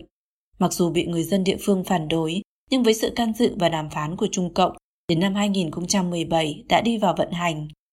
Những khoản đầu tư quy mô lớn tương tự còn bao gồm thủy điện sông Mê Công, hiện nay bị hoãn lại vì các nước bản địa phản đối, mỏ đồng Let Patong. Năm 2017, tổng kim ngạch thương mại giữa hai nước Trung Quốc Myanmar đạt 13,54 tỷ đô la. Trung Cộng đang có kế hoạch xây dựng hành lang kinh tế Trung Quốc Myanmar, trong đó bao gồm xây dựng một cảng nước sâu, xuất khẩu ra Ấn Độ Dương mà phía Trung Quốc chiếm 70% cổ phần và đặc khu khu công nghiệp Kiopil ở Myanmar. 2.3 Chia để trị đối với châu Âu, phân hóa đồng minh Âu-Mỹ Trong chiến tranh lạnh, châu Âu là trận địa tuyến đầu, chạm trán giữa thế giới tự do và phe cộng sản. Tổ chức NATO là đồng minh kiên định của Mỹ. Sau khi kết thúc chiến tranh lạnh, địa vị trên thế giới của châu Âu về chính trị kinh tế giảm xuống rõ ràng. Vì để chia rẽ đồng minh Âu-Mỹ, ở châu Âu, Trung Cộng đã chọn sách lược nhập ra tùy tục, thâm nhập và khống chế dần từng bước, mưu đồ chia để trị đối với các nước châu Âu. Những năm gần đây, sự bất đồng trên rất nhiều vấn đề trọng đại giữa Âu Mỹ càng ngày càng hiện rõ. Một trong những nguyên nhân quan trọng chính là do sách lược phân hóa và ăn mòn của Trung Cộng. Sau khủng hoảng tài chính năm 2008, nhắm vào điểm yếu là những nước yếu trong nội bộ châu Âu cần gấp tư bản nước ngoài, Trung Cộng đã thừa cơ xâm nhập vào, bơm lượng lớn tiền vào những nước này, đổi lấy sự thỏa hiệp của họ về những vấn đề như luật pháp quốc tế và nhân quyền. Trung Cộng dùng phương thức này để tạo ra và mở rộng dạn nứt trong nội bộ các nước Liên minh châu Âu, từ đó trục lợi. Những nước yếu bị Trung Cộng nhắm đến gồm có Hy Lạp, Tây Ban Nha, Bồ Đào Nha, Hungary, vân vân. Sau khi Hy Lạp xảy ra cuộc khủng hoảng nợ công, Trung Cộng thừa cơ đầu tư lượng lớn vào Hy Lạp, dùng kim tiền để đổi lấy ảnh hưởng chính trị và thông qua Hy Lạp phát huy ảnh hưởng đến châu Âu. Trong vòng mấy năm, Trung Cộng đã có được giấy phép kinh doanh 35 năm của các bến tàu container số 2 và số 3 của cảng Piraeus lớn nhất Hy Lạp và tiếp quản trung tâm trung chuyển trọng yếu trong Piraeus. Tháng 5 năm 2017, Trung Quốc và Hy Lạp ký kế hoạch hành động 30 năm, bao gồm xây dựng mạng lưới đường sắt, cảng biển, sân bay, đầu tư vào mạng lưới điện cũng như các nhà máy phát điện. Đầu tư của Trung Cộng đã thu được báo đáp về chính trị. Sau năm 2016, là thành viên của EU, Hy Lạp nhiều lần phản đối những nghị quyết phê bình nhắm vào chính sách và nhân quyền của Trung Cộng, khiến cho những tuyên bố này bị hủy bỏ. Tháng 8 năm 2017, một bài bình luận của Thời báo New York nói Hy Lạp đã bắt đầu lao vào vòng tay của kẻ có nhiệt tình nhất với mình và theo đuổi dã tâm địa chính trị lớn nhất là Trung Quốc. Năm 2012, Trung Cộng phát động khuôn khổ hợp tác với 16 nước khu vực Trung Âu, Đông Âu, hợp tác 16 cộng 1. Hungary là nước đầu tiên gia nhập cơ chế hợp tác 16 cộng 1, cũng là nước châu Âu đầu tiên ký với Trung Quốc hiệp định nhất đới nhất lộ. Năm 2017, kim ngạch thương mại song phương Trung Quốc-Hungary đã vượt mức 10 tỷ đô la. Cũng như Hy Lạp, Hungary cũng nhiều lần phản đối những phê bình của EU về tình hình nhân quyền của Trung Cộng. Tổng thống Séc thuê thương gia giàu có Trung Quốc làm cố vấn cho mình, cao giọng giữ khoảng cách với Đạt Lai Lạt Ma. Trong 16 nước trong khuôn khổ hợp tác này, thì 11 nước là quốc gia trong EU, 5 nước không thuộc EU. Trung Cộng đề xuất mô hình hợp tác mới cho khu vực này với dụng tâm khác. Ý đồ phân hóa EU là rõ ràng. Ngoài ra trong 16 nước này, nước mà trước kia là xã hội chủ nghĩa chiếm tỷ lệ rất lớn. Những quốc gia này có lịch sử thống trị của Đảng Cộng sản, về tư tưởng và tổ chức đều vẫn lưu lại rất nhiều vết tích của Đảng Cộng sản dễ dàng ăn nhịp với Trung Cộng. Các nước nhỏ ở châu Âu san sát, một nước đơn độc rất khó chống lại Trung Cộng. Trung Cộng lợi dụng điểm này, công phá từng nước một, khiến những nước này không dám phát biểu về tình hình nhân quyền và chính sách ngoại giao của Trung Quốc. Ví dụ điển hình nhất là Na Uy. Năm 2010, Ủy ban giải Nobel ở Na Uy trao giải Nobel Hòa bình cho nhân sĩ bất đồng chính kiến vẫn còn trong nhà tù. Trung Cộng nhanh chóng có hành động trả thù nước này, thiết lập rất nhiều trở ngại cho việc xuất khẩu cá hồi của Na Uy sang Trung Quốc. Ở các phương diện khác cũng có rất nhiều khó khăn. 6 năm sau, quan hệ hai nước bình thường hóa, nhưng Na Uy bắt đầu giữ im lặng về phương diện nhân quyền của Trung Quốc. Các nước mạnh Tây Âu truyền thống cũng cảm nhận được sức ảnh hưởng không ngừng mở rộng của Trung Cộng. Đầu tư trực tiếp của Trung Cộng và nước Đức đã bắt đầu tăng trưởng trên diện rộng. Năm 2016 và năm 2017, Trung Quốc đã là bạn thương mại lớn nhất của Đức. Năm 2016, có 56 công ty Đức bị các nhà đầu tư từ nội địa Trung Quốc và Hồng Kông mua lại, kim ngạch đầu tư đạt 11 tỷ đô la. Loại mua sáp nhập này khiến công ty Trung Quốc có thể nhanh chóng tham gia thị trường hoặc có được kỹ thuật tiên tiến, thương hiệu và các tư sản khác của phương Tây. Năm 2018, Viện Nghiên cứu Hoover Mỹ công bố báo cáo gọi là vũ khí hóa đầu tư của Trung Cộng thành phố công nghiệp phía tây nước Đức, Duisburg, trở thành điểm trung chuyển châu Âu của nhất đời nhất lộ. Mỗi tuần có chuyến xe lửa với 30 đoàn tàu chở đầy hàng hóa Trung Quốc đi đến thành phố này, từ đây lại vận chuyển đến các nước khác. Thị trưởng thành phố này nói, Duisburg là thành phố Trung Quốc của Đức. Còn về nước Pháp, Trung Cộng từ lâu vẫn luôn sử dụng ngoại giao mua sắm. Như vào năm 1999, người đứng đầu đảng Trung Cộng là Giang Trạch Dân sang thăm đã tặng cho nước Pháp một hợp đồng mua bán lớn trị giá 15 tỷ francs, mua gần 30 chiếc máy bay của công ty Airbus. Do vậy đạt được sự ủng hộ của chính phủ Pháp về việc Trung Cộng gia nhập tổ chức WTO. Pháp trở thành quốc gia phương Tây đầu tiên thiết lập quan hệ bạn bè chiến lược toàn diện sau cuộc thảm sát ở quảng trường Thiên An Môn của Trung Cộng. Tổng thống Pháp lúc bấy giờ là vị đầu tiên phản đối phê bình Trung Quốc tại Hội nghị Nhân quyền Geneva, là người đầu tiên chủ trương giải trừ lệnh cấm vận vũ khí của EU đối với Trung Quốc, đứng đầu một chính phủ phương Tây mà ca ngợi Trung Cộng. Ngoài ra, từ rất sớm Trung Cộng đã bắt đầu tuần hoạt động văn hóa Trung Quốc tại Pháp, quy mô rất lớn, thực chất là mượn danh nghĩa văn hóa để chào hàng hình thái ý thức của Trung Cộng. Cường quốc châu Âu truyền thống, đồng minh quan trọng của Mỹ, nước Anh là một trong những trọng điểm dòm ngó của Trung Cộng. Ngày 15 tháng 9 năm 2016, chính phủ Anh chính thức phê chuẩn dự án điện hạt nhân tổ máy Hinkley Poissy của Liên doanh Trung Quốc và Pháp. Nhà máy điện Hinkley Poissy là nhà máy điện hạt nhân xây dựng ở quận Somerset, phía tây nam nước Anh. Công suất lắp đặt là 3.200 MW. Dự án này bị các chuyên gia trong nước bao gồm các kỹ sư, các nhà vật lý, nhà bảo vệ môi trường, chuyên gia vấn đề Trung Quốc, nhà phân tích thương nghiệp phê bình nghiêm khắc, nhất là về nguy cơ ẩn tàng cực lớn đối với an ninh quốc gia Anh. Ông Nick Timothy, cựu tham mưu trưởng của bà Theresa May chỉ ra, chuyên gia an ninh lo lắng người Trung Quốc có thể lợi dụng vai trò của họ để xây dựng những nhược điểm trong hệ thống máy tính. Điều này sẽ cho phép họ có thể tùy ý tắt hệ thống sản xuất năng lượng của nước Anh. Báo Guardian của nước Anh chỉ ra rằng cái nhà máy điện đắt nhất thế giới này là một giao dịch đáng sợ. Với các nước khác trên thế giới cũng vậy, các hoạt động mở rộng ảnh hưởng của chính phủ Trung Cộng tại châu Âu là không kẽ hở nào không chen vào, đa dạng các thể loại. Chẳng hạn mua lại những công ty khoa học kỹ thuật cao châu Âu, khống chế cổ phần các cảng biển quan trọng, mua chuộc các nhân vật chính trị quan trọng đã nghỉ hưu, thay mặt và ủng hộ cho Trung Cộng, thâm nhập vào các trường đại học, viện chiến lược, viện nghiên cứu, lùng lạc các nhà hán học để hát bài ca ngợi Trung Cộng, vân vân, không phải là ít. Công cụ tuyên truyền đối ngoại của chính phủ Trung Cộng là Nhật báo Trung Quốc.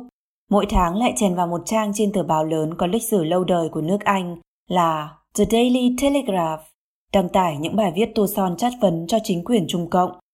Vì vậy, Trung Cộng bỏ ra mỗi năm đến 750.000 bảng Anh cho tờ The Daily Telegraph. Hoạt động của Trung Cộng tại châu Âu cũng khởi lên mối e ngại cực lớn từ các nhà nghiên cứu. Năm 2018, Viện Chiến lược nổi tiếng châu Âu là Viện Nghiên cứu Chính sách Công Toàn cầu GPPI công bố báo cáo nghiên cứu phơi bày hoạt động thâm nhập của Trung Cộng tại châu Âu. Báo cáo chỉ ra, Trung Cộng có công cụ gây ảnh hưởng chính trị toàn diện và linh hoạt, chủ yếu bao gồm ba phương diện, tình anh chính trị và kinh tế, dư luận truyền thông và công chúng, xã hội công dân và giới học thuật. Trung Cộng hạn chế nghiêm ngặt tư tưởng, cơ cấu và tiền bạc nước ngoài tiến vào, còn cánh cửa châu Âu lại mở toang. Trung Cộng lại lợi dụng điểm này để thực hiện mưu đồ chính trị của mình. Báo cáo chỉ ra, hậu quả của loại quan hệ chính trị bất đối xứng này đã hiển hiện ở châu Âu. Các nước châu Âu bắt đầu điều chỉnh chính sách để vừa lòng Trung Cộng. Các nước EU và một số nước lân cận thậm chí còn không tiếc làm tổn hại lợi ích quốc gia, chấp nhận lập luận và lập trường của Trung Cộng. Sự thống nhất của EU chịu sự uy hiếp của sách lược chia để trị của Trung Cộng, nhất là ở phương diện giá trị tự do và bảo vệ nhân quyền. Còn một số nhân sĩ trong nội bộ EU hoặc là để có được kinh phí từ phía Trung Cộng, hoặc là vì để có được sự tán đồng trên phạm vi toàn cầu, cũng tự nguyện phối hợp với Trung Cộng, tuyên dương giá trị quan của nó, duy hộ lợi ích của Trung Cộng. Ngoài việc thâm nhập về chính trị, kinh tế và văn hóa, Trung Cộng còn tiến hành các hoạt động gián điệp ở châu Âu. Ngày 22 tháng 10 năm 2018, báo Figaro của Pháp lấy tổng tiêu đề là Báo Figaro phơi bày kế hoạch gián điệp của Trung Quốc đối với nước Pháp thông qua chuỗi các bài báo chuyên đề độc quyền đã tiết lộ các cách thức gián điệp của Trung Cộng ở nước Pháp. Vì để thâm nhập vào lĩnh vực chiến lược, kinh tế, chính trị nước Pháp, Trung Cộng thông qua các mạng xã hội nghề nghiệp, đặc biệt là LinkedIn, để chiêu mộ người Pháp cung cấp tình báo cho nó, tình hình vô cùng nghiêm trọng. Bài báo nói, những vụ án chân thực này chỉ là phần nổi của tảng băng về hoạt động gián điệp mà Trung Cộng đang vận hành ở nước Pháp. Mục đích của Trung Cộng là đánh cắp tài liệu nhạy cảm về nội bộ quốc gia và tài sản kinh tế của Pháp trên quy mô lớn. Hoạt động gián điệp tương tự ở nước Đức cũng đã xuất hiện. 2.4 Biến châu Phi thành thuộc địa, xuất khẩu, mô hình Trung Quốc Sau chiến tranh thế giới thứ hai, các quốc gia châu Phi lần lượt từ nước thuộc địa trở thành độc lập. Cùng với việc phương Tây chuyển dịch kỹ thuật và vốn sang Trung Quốc, châu Phi bắt đầu mất đi sự quan tâm từ các nước phương Tây. Mà đồng thời với việc Trung Cộng có được tiếp máu từ phương Tây mà trở nên lớn mạnh, thì quá trình ăn mòn châu Phi lại phát triển dần từng bước. Thế lực Trung Cộng bắt đầu thay thế bố cục tại châu Phi của những mẫu quốc phương Tây ban đầu, rồi thâm nhập đến các tầng diện chính trị kinh tế và đời sống của châu Phi.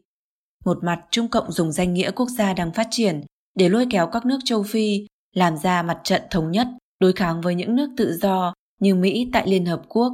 Một mặt khác lại không ngừng thông qua các thủ đoạn như mua chuộc kinh tế và viện trợ quân sự để thao túng chính phủ và phe cánh phản đối ở châu Phi, chi phối sự vận hành của các nước châu Phi, đồng thời xuất khẩu vào châu Phi mô thức và giá trị quan của Trung Cộng.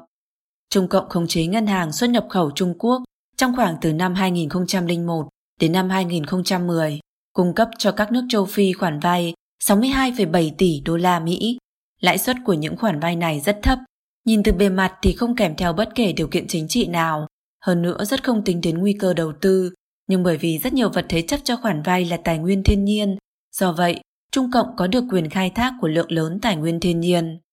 Năm 2003, Ngân hàng xuất nhập khẩu Trung Quốc cấp cho Angola khoản vay được đảm bảo bởi dầu mỏ, được gọi là mô hình Angola. Thế là xuất hiện tình cảnh như thế này ở châu Phi.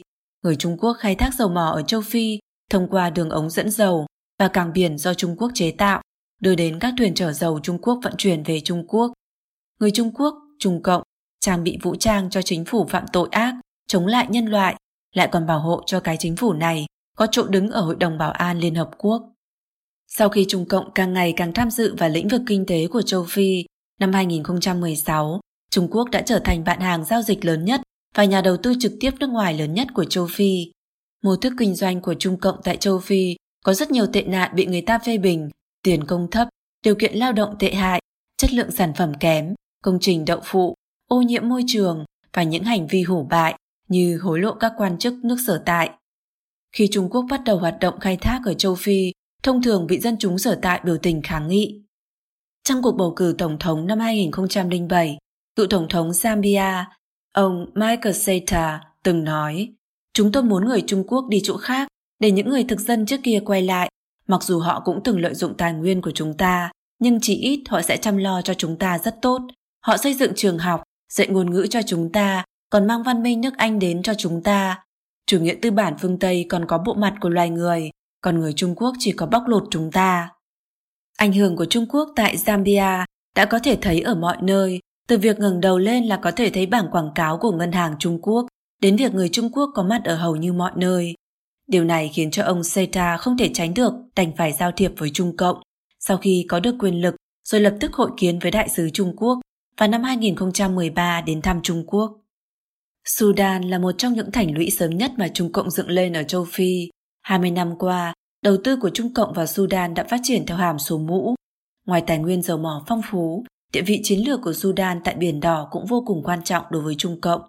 Những năm 90 thế kỷ trước, khi xã hội quốc tế cô lập chính quyền Bashar ở Sudan, vốn ủng hộ chủ nghĩa khủng bố và chủ nghĩa Hồi giáo cực đoan, Trung Cộng đã thừa cơ lèn vào, nhanh chóng trở thành bạn làm ăn lớn nhất của Sudan, đã nhập khẩu tuyệt đại bộ phận lượng dầu mỏ xuất khẩu của Sudan Đầu tư của Trung Cộng đã giúp chế độ cực quyền Bashar sống sót trước bao vây từ phương Tây, thậm chí còn phát triển. Đồng thời, quân đội Trung Cộng còn xuất vũ khí sang Sudan, gián tiếp hỗ trợ cho cuộc diệt chủng người Darfur của Sudan vào đầu thế kỷ này. Ở xã hội quốc tế, Trung Cộng đồng thời đóng vai diễn hai mặt.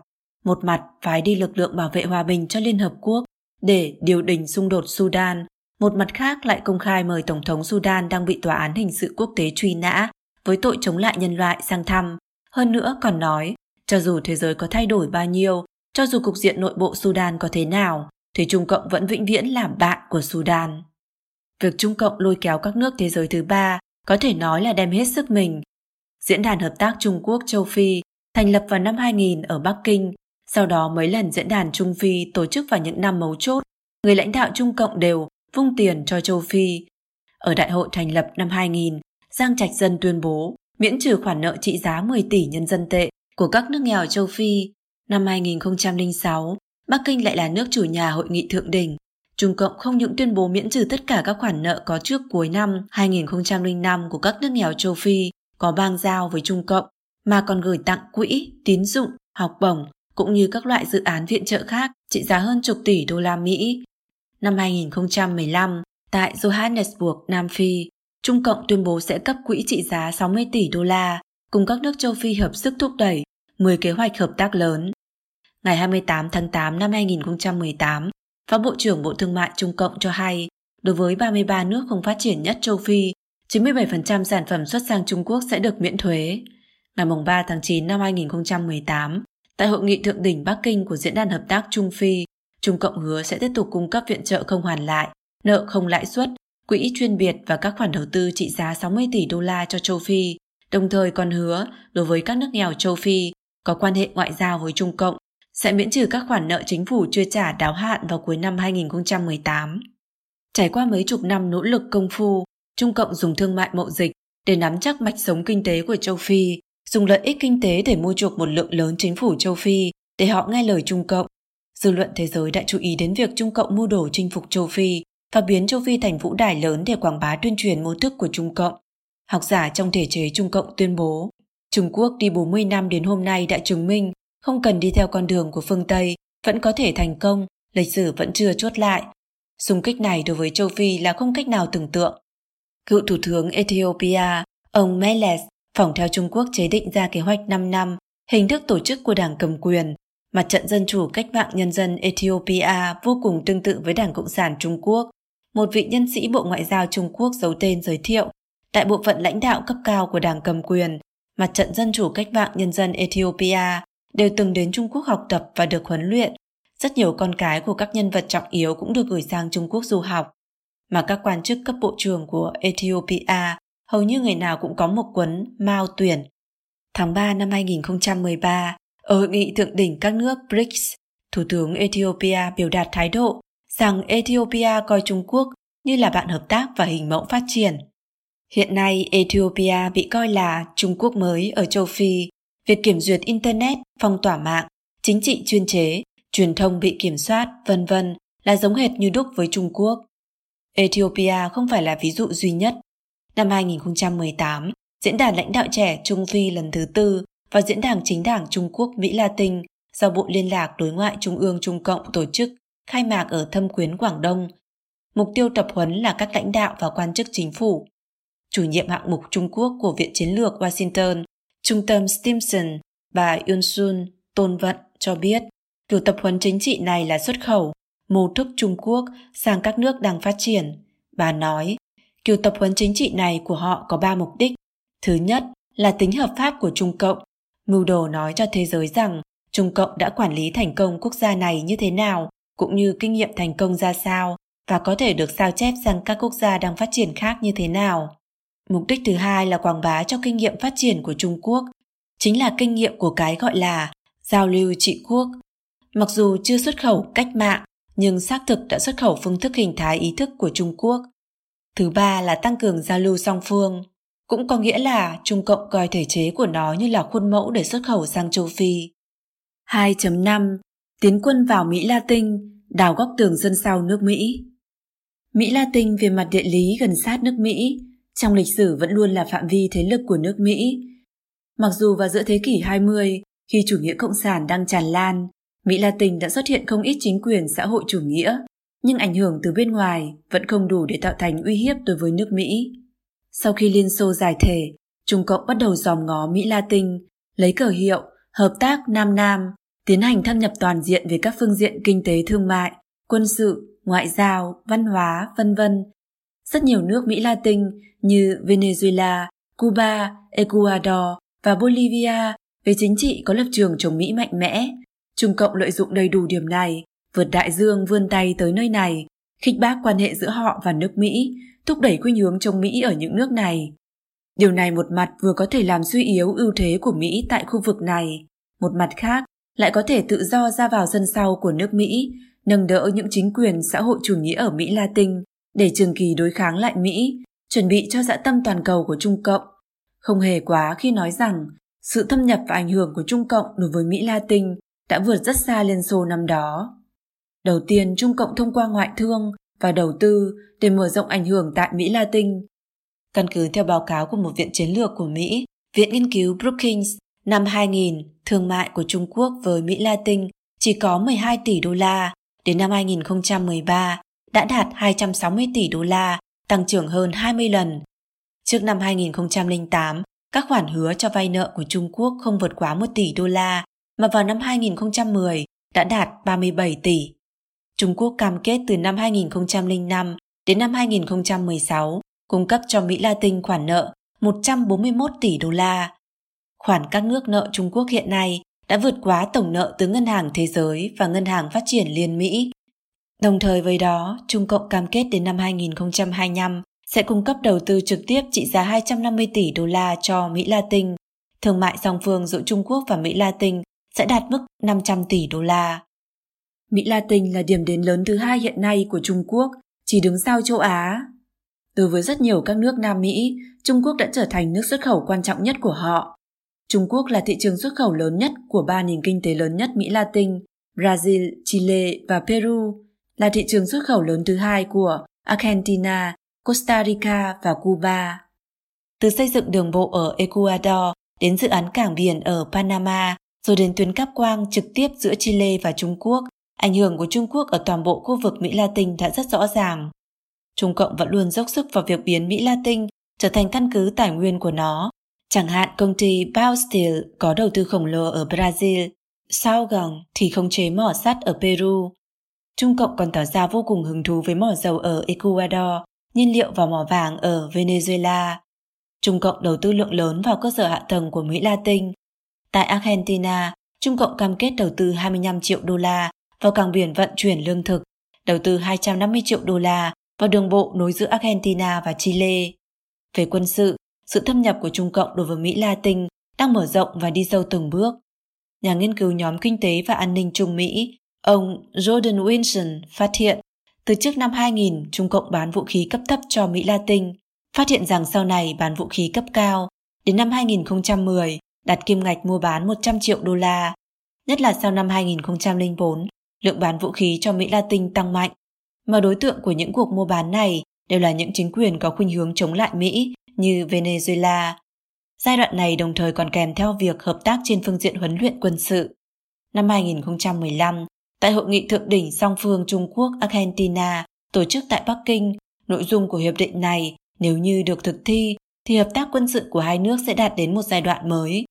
Điều này bao gồm hợp tác sản xuất sản phẩm cao cấp tiên tiến, hỗ trợ Trung Cộng xây dựng ở trong lãnh thổ của Argentina chạm điều khiển đo đạc và theo dõi không gian đầu tiên ở Nam bán cầu và triển khai chiến đấu cơ do Trung Quốc chế tạo trong không quân Argentina.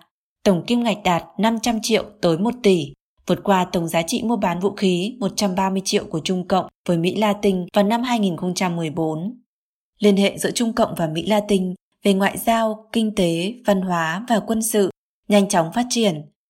Sách trắng quốc phòng năm 2015 của Trung Cộng yêu cầu quân đội Trung Cộng tích cực tham gia hợp tác an ninh khu vực và toàn cầu để đảm bảo hữu hiệu lợi ích của Trung Cộng ở hải ngoại. Về ngoại giao, do Trung Cộng lôi kéo và uy hiếp, một số quốc gia hoặc khu vực có bang giao với Trung Hoa Dân Quốc, Đài Loan như Panama, Dominica và El Salvador đã lựa chọn cắt đứt quan hệ ngoại giao với Trung Hoa Dân Quốc rồi lao vào vòng tay của Trung Cộng. Tháng 6 năm 2017, Panama tuyên bố thiết lập ngoại giao với Trung Cộng chấm dứt quan hệ ngoại giao hơn một thế kỷ với Trung Hoa Dân Quốc. Ba năm trước, Trung Cộng tích cực lên kế hoạch đầu tư vào hạ tầng cơ sở Panama như cảng biển, đường sắt, đường bộ, kim ngạch đầu tư đạt 760 tỷ đài tệ. Trung Cộng đã có được quyền khống chế hai đầu kênh đảo Panama, vốn có ý nghĩa chiến lược quan trọng trên toàn cầu, có khả năng ảnh hưởng đến sân sau của nước Mỹ. Trung Cộng còn đầu tư gần 30 tỷ đô la vào cảng United của El Salvador. Trên tờ báo hôm nay, đại sứ Mỹ tại El Salvador đã cảnh tỉnh đầu tư của Trung Cộng vào cảng United là có mục đích quân sự và mưu đồ mở rộng ảnh hưởng tại vùng này, ắt phải hết sức lưu ý. Về phương diện văn hóa, Trung Cộng đã thiết lập 39 viện khổng tử ở Mỹ Latin và khu vực Caribe, thiết lập 11 lớp học khổng tử, học viên vượt quá 50.000 người. Mà Viện Khổng Tử được coi là cơ cấu gián điệp của Trung Cộng để danh nghĩa văn hóa truyền thống Trung Quốc để xuất khẩu văn hóa đảng và hình thái ý thức của Trung Cộng, tẩy não thế giới. Sự thâm nhập rộng khắp của Trung Cộng ở Mỹ Latin đối với nước Mỹ là một sự uy hiếp nghiêm trọng. Trung Cộng có thể lợi dụng sự ỉ lại của những quốc gia này vào thị trường, đầu tư và quân sự của Trung Quốc để khống chế chính sách của những quốc gia này, kéo họ vào trong phạm vi thế lực của mình đối kháng lại nước Mỹ. Những kênh đào, cảng biển, đường sắt cũng như hạ tầng thông tin mà nó xây dựng, tương lai đều sẽ trở thành công cụ quan trọng để Trung Cộng mở rộng, thiết lập bá quyền toàn cầu. 2.6. Dã tâm quân sự của Trung Cộng Năm 2018, tại triển lãm hàng không Chu Hải, chiến đấu cơ không người lái cầu vòng thế hệ 7 khiến các chuyên gia quân sự chú ý. Chiến đấu cơ dòng cầu vòng đại biểu cho ưu thế của kẻ đi sau về chiến đấu cơ không người lái của Trung Cộng. Một lượng lớn chiến đấu cơ không người lái cầu vòng thế hệ 4 đã chiếm lĩnh thị trường vũ khí của một lượng lớn quốc gia từ Jordan, Iran đến Turkmenistan, Pakistan. Bởi vì những quốc gia này bị giới hạn bởi cấm vận vũ khí của phương Tây, nên không cách nào mua được chiến đấu cơ không người lái từ Mỹ. Thế hệ mới nhất cầu vòng 7 này có cấu hình ở một số phương diện đã đuổi kịp dòng X-47B tiên tiến nhất của Mỹ. Giới quan sát chú ý thấy rằng, trong khi còn chưa bay thử, thế hệ mới nhất của vòng 7 đã vội xuất hiện ở triển lãm hàng không Chu Hải. Trong cuộc triển lãm, phân đoạn tác chiến mô phỏng hệ thống thông tin trên không được triển hiện nổi bật, kẻ địch giả tưởng được mô phỏng là Mỹ. Những điều này đều biểu lộ rõ ràng dạ tâm tranh bá của Trung Cộng với nước Mỹ. Những năm gần đây, thuận theo sự phát triển quân lực của Trung Cộng, dạ tâm của nó cũng càng ngày càng bành trướng. Từ sớm năm 2009, đã xảy ra việc tàu do thám USS Impeccable của Hải quân Mỹ khi tiến hành nhiệm vụ thăm dò ở trên Biển Đông đã bị tàu của Trung Cộng theo đuôi và quấy nhiễu. Sau đó ở vùng biển quốc tế của Hoàng Hải cũng xảy ra sự kiện tương tự. Tàu thăm dò USNS Victorious của Hải quân Mỹ bị tàu của Trung Cộng quấy nhiễu dưới điều kiện sương mù dày đặc tàu của Trung Cộng nhiều lần áp sát, thậm chí gần đến mức hai bên chỉ còn cách nhau 30 yard, 27,4 mét, khiến cho USNS Victorious đành phải dừng hành trình ban đầu để tránh va chạm. Ví dụ gần nhất xảy ra vào tháng 9 năm 2018, tàu khu trục USS Decatur của Mỹ trên Biển Đông bị tàu hải giám của Trung Cộng tiến sát. Tàu quân sự của Trung Cộng băng qua trước mặt từ chỗ cách tàu của Mỹ chừng 45 yard. Tàu Decatur buộc phải tránh né một cách rất khéo léo mới tránh khỏi va chạm. Sự thực là dã tâm quân sự của Trung Cộng có mưu tính lâu dài. Tư tưởng chiến lược của quân đội Trung Cộng là từ việc trở thành cường quyền trên đất liền, đồng thời đi đến tranh bá trên biển, cuối cùng hình thành bá quyền trên cả biển và đất liền. Năm 1980, Trung Cộng đề ra một cách rõ ràng rằng phòng ngự tích cực là phương châm chiến lược để mắt vào chiến lược phòng ngự quốc gia quy mô lớn vẫn coi quân đội Liên Xô là đối tượng tác chiến chủ yếu. Năm 2013, Trung Cộng đề ra phòng vệ tuyến đầu, đẩy tuyến đầu ra ngoài biên giới Trung Quốc, mở rộng ra bên ngoài, bắt đầu đề xuất lý luận chiến lược về tiến công chủ động, đề ra rằng coi tiến công chiến lược là loại hình tác chiến quan trọng của phòng ngự tích cực. Năm 2015, nhà lý luận quân sự của Trung Cộng, tác giả cuốn sách Chiến tranh không giới hạn đề ra nhất đời nhất lộ, yêu cầu lục quân có năng lực viễn trinh. cho rằng lục quân Trung Quốc ắt phải bay lên, ắt phải thực hiện hàng không hóa lục quân. Điều này có nghĩa là một cuộc cách mạng của toàn bộ lục quân Trung Quốc. Nhất đời nhất lộ chính là sức kéo cực lớn cho lợi ích quốc gia và cho nhu cầu đối với việc cải cách quân đội Trung Quốc. Điều này cho thấy tư tưởng thông qua biện pháp quân sự để trở thành cường quyền trên lục địa của Trung Cộng. Báo cáo Bộ Quốc phòng Mỹ năm 2018 chỉ ra, sự quan tâm của Trung Cộng đối với lợi ích ở hải ngoại đã thúc đẩy Trung Cộng mở rộng quân đội, hướng ra ngoài biên giới và láng giềng. Trọng tâm của Hải quân Trung Cộng từ phòng ngự khu vực biển gần bắt đầu chuyển sang hỗn hợp của phòng ngự khu vực biển gần và bảo vệ vùng biển quốc tế. Sách lược quân sự và cải cách quân đội của Trung Cộng tâm thái phản ánh ra là từ bỏ chiến lược lấy đại lục làm trung tâm trong lịch sử. Tư tưởng chiến lược phòng ngự tuyến đầu của nó là truyền dịch những xung đột có thể có ra ngoài lãnh thổ Trung Quốc. cho thấy sự mường tượng của quân đội Trung Cộng về việc vai trò toàn cầu ngày càng tăng cường. Mục tiêu của Trung Cộng là đầu tiên đột phá chuỗi đảo thứ nhất, bắt đầu từ quần đảo Kuril ở phía Bắc, xuống phía Nam qua Đài Loan, đến đảo Borneo, bao gồm hải vực Tây Thái Bình Dương, Hoàng Hải, Biển Hoa Đông và Biển Đông, đi ra vùng biển quốc tế Thái Bình Dương và Ấn Độ Dương, cuối cùng đi ra vùng Hải Dương toàn cầu. Sự bành trướng của Trung Cộng ở Biển Đông chính là vì để đột phá phong tỏa của chuỗi đảo thứ nhất. Ở Biển Đông, Trung Cộng lấp biển tạo đảo và quân sự hóa đảo đá ngầm. Trên đảo nhỏ thì trang bị sân bay, máy bay và tên lửa. Hiện nay tại ba đảo đá ngầm có ý nghĩa chiến lược ở Biển Đông là đá chữ thập, đá Subi và đá vành khăn, đã bố trí tên lửa hành trình đối hạm và tên lửa đất đối không và sân bay. Về khách quan đã hình thành hàng không mẫu hạm trên bờ. Hàng không mẫu hạm của Trung Cộng cũng đã hình thành sức chiến đấu. Về tầng diện chiến lược cho thấy Hải quân Trung Cộng có thể đột phá chuỗi đảo thứ nhất và bắt đầu có năng lực tác chiến trên vùng biển xa. Cựu cố vấn chiến lược cấp cao của Nhà Trắng, ông Steve Bannon, từng nhiều lần biểu đạt mối lo như thế này, tức là về vấn đề Biển Đông, trong vòng 10 năm tới, Trung Mỹ sẽ nổ ra một cuộc chiến tranh. Cựu thượng tá quân đội Mỹ, nhà bình luận quân sự, ông Selen cho rằng hiện nay Trung Cộng đang cố gắng thông qua các nước cường quyền tương tự ở Bắc Ấn Độ Dương kết thành đồng minh, mở rộng ảnh hưởng quốc tế của nó ra ngoài Biển Đông.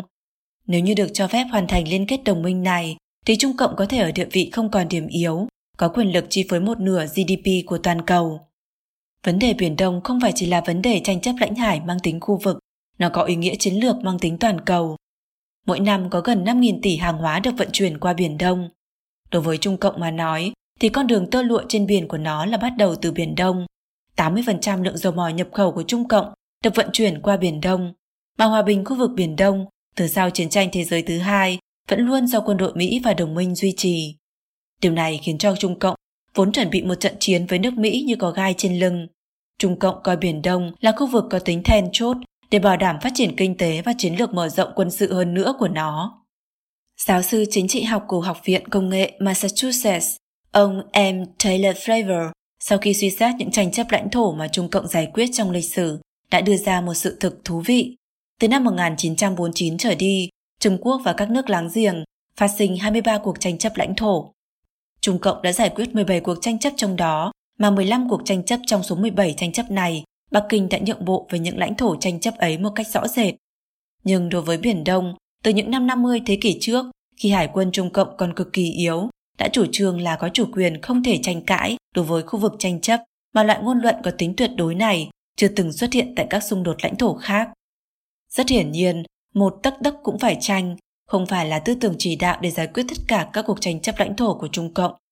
Giáo sư Fravor đã nêu ra rất nhiều lý do cho lập trường cứng rắn của Trung Cộng ở Biển Đông. Một nguyên nhân chủ yếu nhất trong đó là Trung Cộng để mắt tới giá trị chiến lược của Biển Đông. Từ những đảo đá ngầm này, Trung Cộng không những có thể có quyền quản hạt khu vực biển lân cận, vốn có khả năng chứa lượng tài nguyên thiên nhiên lớn, mà thậm chí còn có thể có quyền quản hạt đối với những hoạt động nhất định của tàu chiến, hải quân nước ngoài. Những đảo đá ngầm ở Biển Đông này còn có thể phát triển thành trận địa tuyến đầu của lực lượng quân sự cảnh báo sớm. Ngoài ra, khống chế khu vực này còn có thể ngăn chặn các nước khác theo dấu tàu ngầm Trung Cộng từ Biển Đông đi vào Tây Thái Bình Dương. Dã tâm và bành trướng của Trung Cộng tại khu vực Biển Đông, nhất là đơn phương thực hiện những hành động thực tế để thay đổi hiện trạng mấy năm gần đây, gây ra ảnh hưởng trực tiếp là khiến cho các quốc gia khác bị buộc phải chạy đua quân sự, làm gia tăng căng thẳng quân sự trong khu vực. Nhật Bản đã đảo ngược cục diện cắt giảm chi tiêu quân sự trong 10 năm nay, còn Ấn Độ thì lại khôi phục việc hiện đại hóa hải quân từng bị ngưng trệ. Trung Cộng lấy lý do là để đảm bảo an ninh tuyến vận chuyển năng lượng, hàng hóa mà không ngừng bành trướng ở Biển Đông, bản thân hành động phá bỏ cân bằng vốn có, khiến cho khả năng xung đột ở khu Biển Đông càng ngày càng gia tăng. Có học giả chỉ ra, chính bản thân việc Trung Cộng coi Biển Đông là một vấn đề an ninh đã khiến cho an ninh của khu vực bị xói mòn. Quan sát này và quan điểm của Bannon nói trên là tương đồng. Năm 2017, quân đội Trung Cộng thiết lập căn cứ quân sự hải ngoại đầu tiên ở Djibouti. Các học giả phương Tây cho rằng tầm nhìn của quân đội Trung Cộng đã vượt qua Tây Thái Bình Dương, đang nghĩ xem làm thế nào để đưa quân lực phóng ra càng xa hơn nữa. Ví dụ gần đây, Trung Cộng rất năng động ở các đảo quốc Thái Bình Dương, không tính gì đến chi phí đầu tư, mục tiêu lâu dài của nó là các đảo quốc này tương lai có thể trở thành trạm cung cấp cho các hạm đội viễn dương Trung Cộng. mà sự mở rộng quân sự của Trung Cộng không chỉ giới hạn ở hải lục không quân truyền thống, nó đang khuếch trương và mở rộng từ lục địa đến hải dương và những lĩnh vực công cộng toàn cầu như không gian, không gian điện tử. Dạ tâm quân sự của Trung Cộng có một cơ sở là số lượng nhân lực, trang bị và kinh phí khổng lồ. Trung Cộng duy trì quân chính quy với quy mô lớn nhất trên thế giới, có 2 triệu quân nhân thường trực.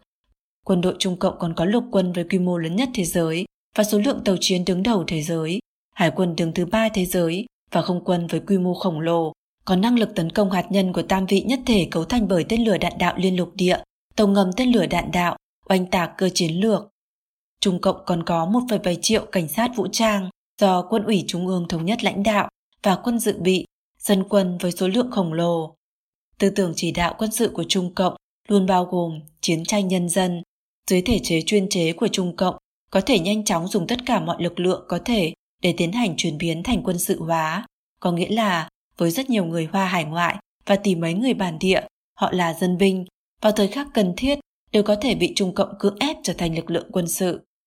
Tổng sản lượng kinh tế Trung Quốc trong khoảng 1997 đến 2007 tăng trưởng nhanh chóng. Trung Cộng dựa vào sức mạnh kinh tế, nhanh chóng mở rộng trang bị quân sự, nâng cấp kho vũ khí. Theo dự đoán, đến năm 2020, lục quân Trung Cộng sẽ có 5.000 xe tăng chiến đấu hiện đại.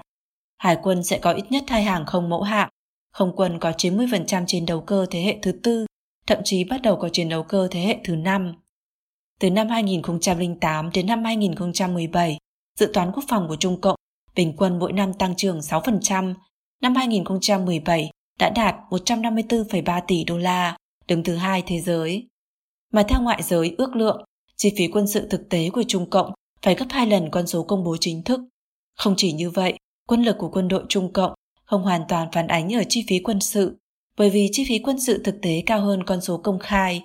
Hơn nữa, Trung Cộng có thể tùy ý mà trưng dụng rất nhiều hạ tầng và nhân lực dân dụng. Toàn bộ hệ thống công nghiệp đều có thể phục vụ nhu cầu của chiến tranh. Điều này nghĩa là năng lực trang bị quân sự thật sự của nó vượt quá rất nhiều so với số liệu chính thức và dự đoán thông thường của ngoại giới. Và trước cuối năm 2020, Trung Cộng sẽ xây dựng hệ thống toàn cầu, tạo bởi hơn 30 vệ tinh định vị bắt đầu, có năng lực định vị quân sự của hệ thống GPS toàn cầu. Việc sản xuất quy mô lớn chiến đấu cơ quân sự không người lái, dòng cầu vòng, cung cấp cho Trung Cộng nhiều lựa chọn chiến thuật hơn, chẳng hạn nhắm vào cục diện eo biển Đài Loan, Trung Cộng có khả năng thông qua chiến thuật biển máy bay, bởi chiến đấu cơ không người lái mà chiếm ưu thế. Một lượng lớn các máy bay không người lái, dưới sự điều khiển bởi vệ tinh và trí tuệ nhân tạo, sẽ hình thành bầy đàn, sẽ dễ dàng phát huy ưu thế của số lượng và giá thành thấp, ở mức cục bộ sẽ hình thành trạng thái chiến tranh bất đối xứng. Tại triển lãm hàng không Chu Hải, dòng tiêm kích tàng hình G-20 nổi bật, được cho là bản sao chép của F-22 của Mỹ. G-31 và F-35 hình dạng vô cùng giống nhau. Những điều này đều cho thấy Trung Cộng đang thu hẹp khoảng cách với Mỹ ở các thế hệ chiến đấu cơ mới. Ngoài ra, Trung Cộng sử dụng các loại chiến tranh gián điệp về mặt kỹ thuật nhanh chóng đuổi kịp Mỹ. Có 90% hành vi gián điệp trên mạng nhắm vào nước Mỹ là đến từ Trung Quốc. Trung Cộng thâm nhập trên mạng vào các công ty và quân đội Mỹ, đánh cắp những kỹ thuật và tri thức mà bản thân họ không cách nào nghiên cứu phát triển. Kỹ thuật máy bay không người lái của Trung Cộng chính là đánh cắp từ nước Mỹ. Về chiến thuật, Trung Cộng nhiệt tình với năng lực tác chiến bất đối xứng. Tân chỉ huy Bộ Tư lệnh Ấn Độ Dương, Thái Bình Dương của Mỹ, Thượng tướng Hải quân Philip S. Davidson mô tả Trung Quốc là đối thủ cạnh tranh rất có thực lực. Trung Quốc không chỉ dựa vào sự cân xứng hỏa lực, vũ khí đối vũ khí, mà là thông qua việc xây dựng những năng lực bất đối xứng then chốt, bao gồm việc dùng tên lửa chống hạm và năng lực trong chiến tranh tàu ngầm để đuổi kịp Mỹ. Ông cảnh báo không thể bảo đảm thắng lợi của Mỹ trong một cuộc xung đột trong tương lai với Trung Quốc. Tên lửa Đông Phong 21D do Trung Cộng nghiên cứu phát triển, tên lửa đạn đạo chống hạm nhắm vào hàng không mẫu hạm Mỹ, tiến hành đối kháng theo kiểu tương tự như bắn tỉa. Năm 2018, Trung Cộng công khai triển lãm tên lửa mặt đất chống hạm siêu âm Đại bàng 12B, được gọi là sát thủ hàng không mẫu hạm.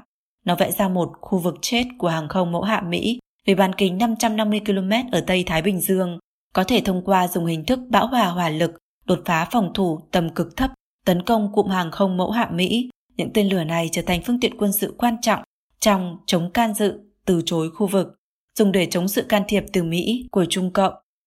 Sau khi Trung Cộng bành trướng sức mạnh quân sự, không ngừng vũ trang cho các chính quyền tham nhũng độc tài trên thế giới như Bắc Triều Tiên, các chính quyền lưu manh ở Trung Đông, một mặt mở rộng đồng minh quân sự của nó, một mặt khác phân tán và làm suy giảm sức mạnh quân sự của Mỹ.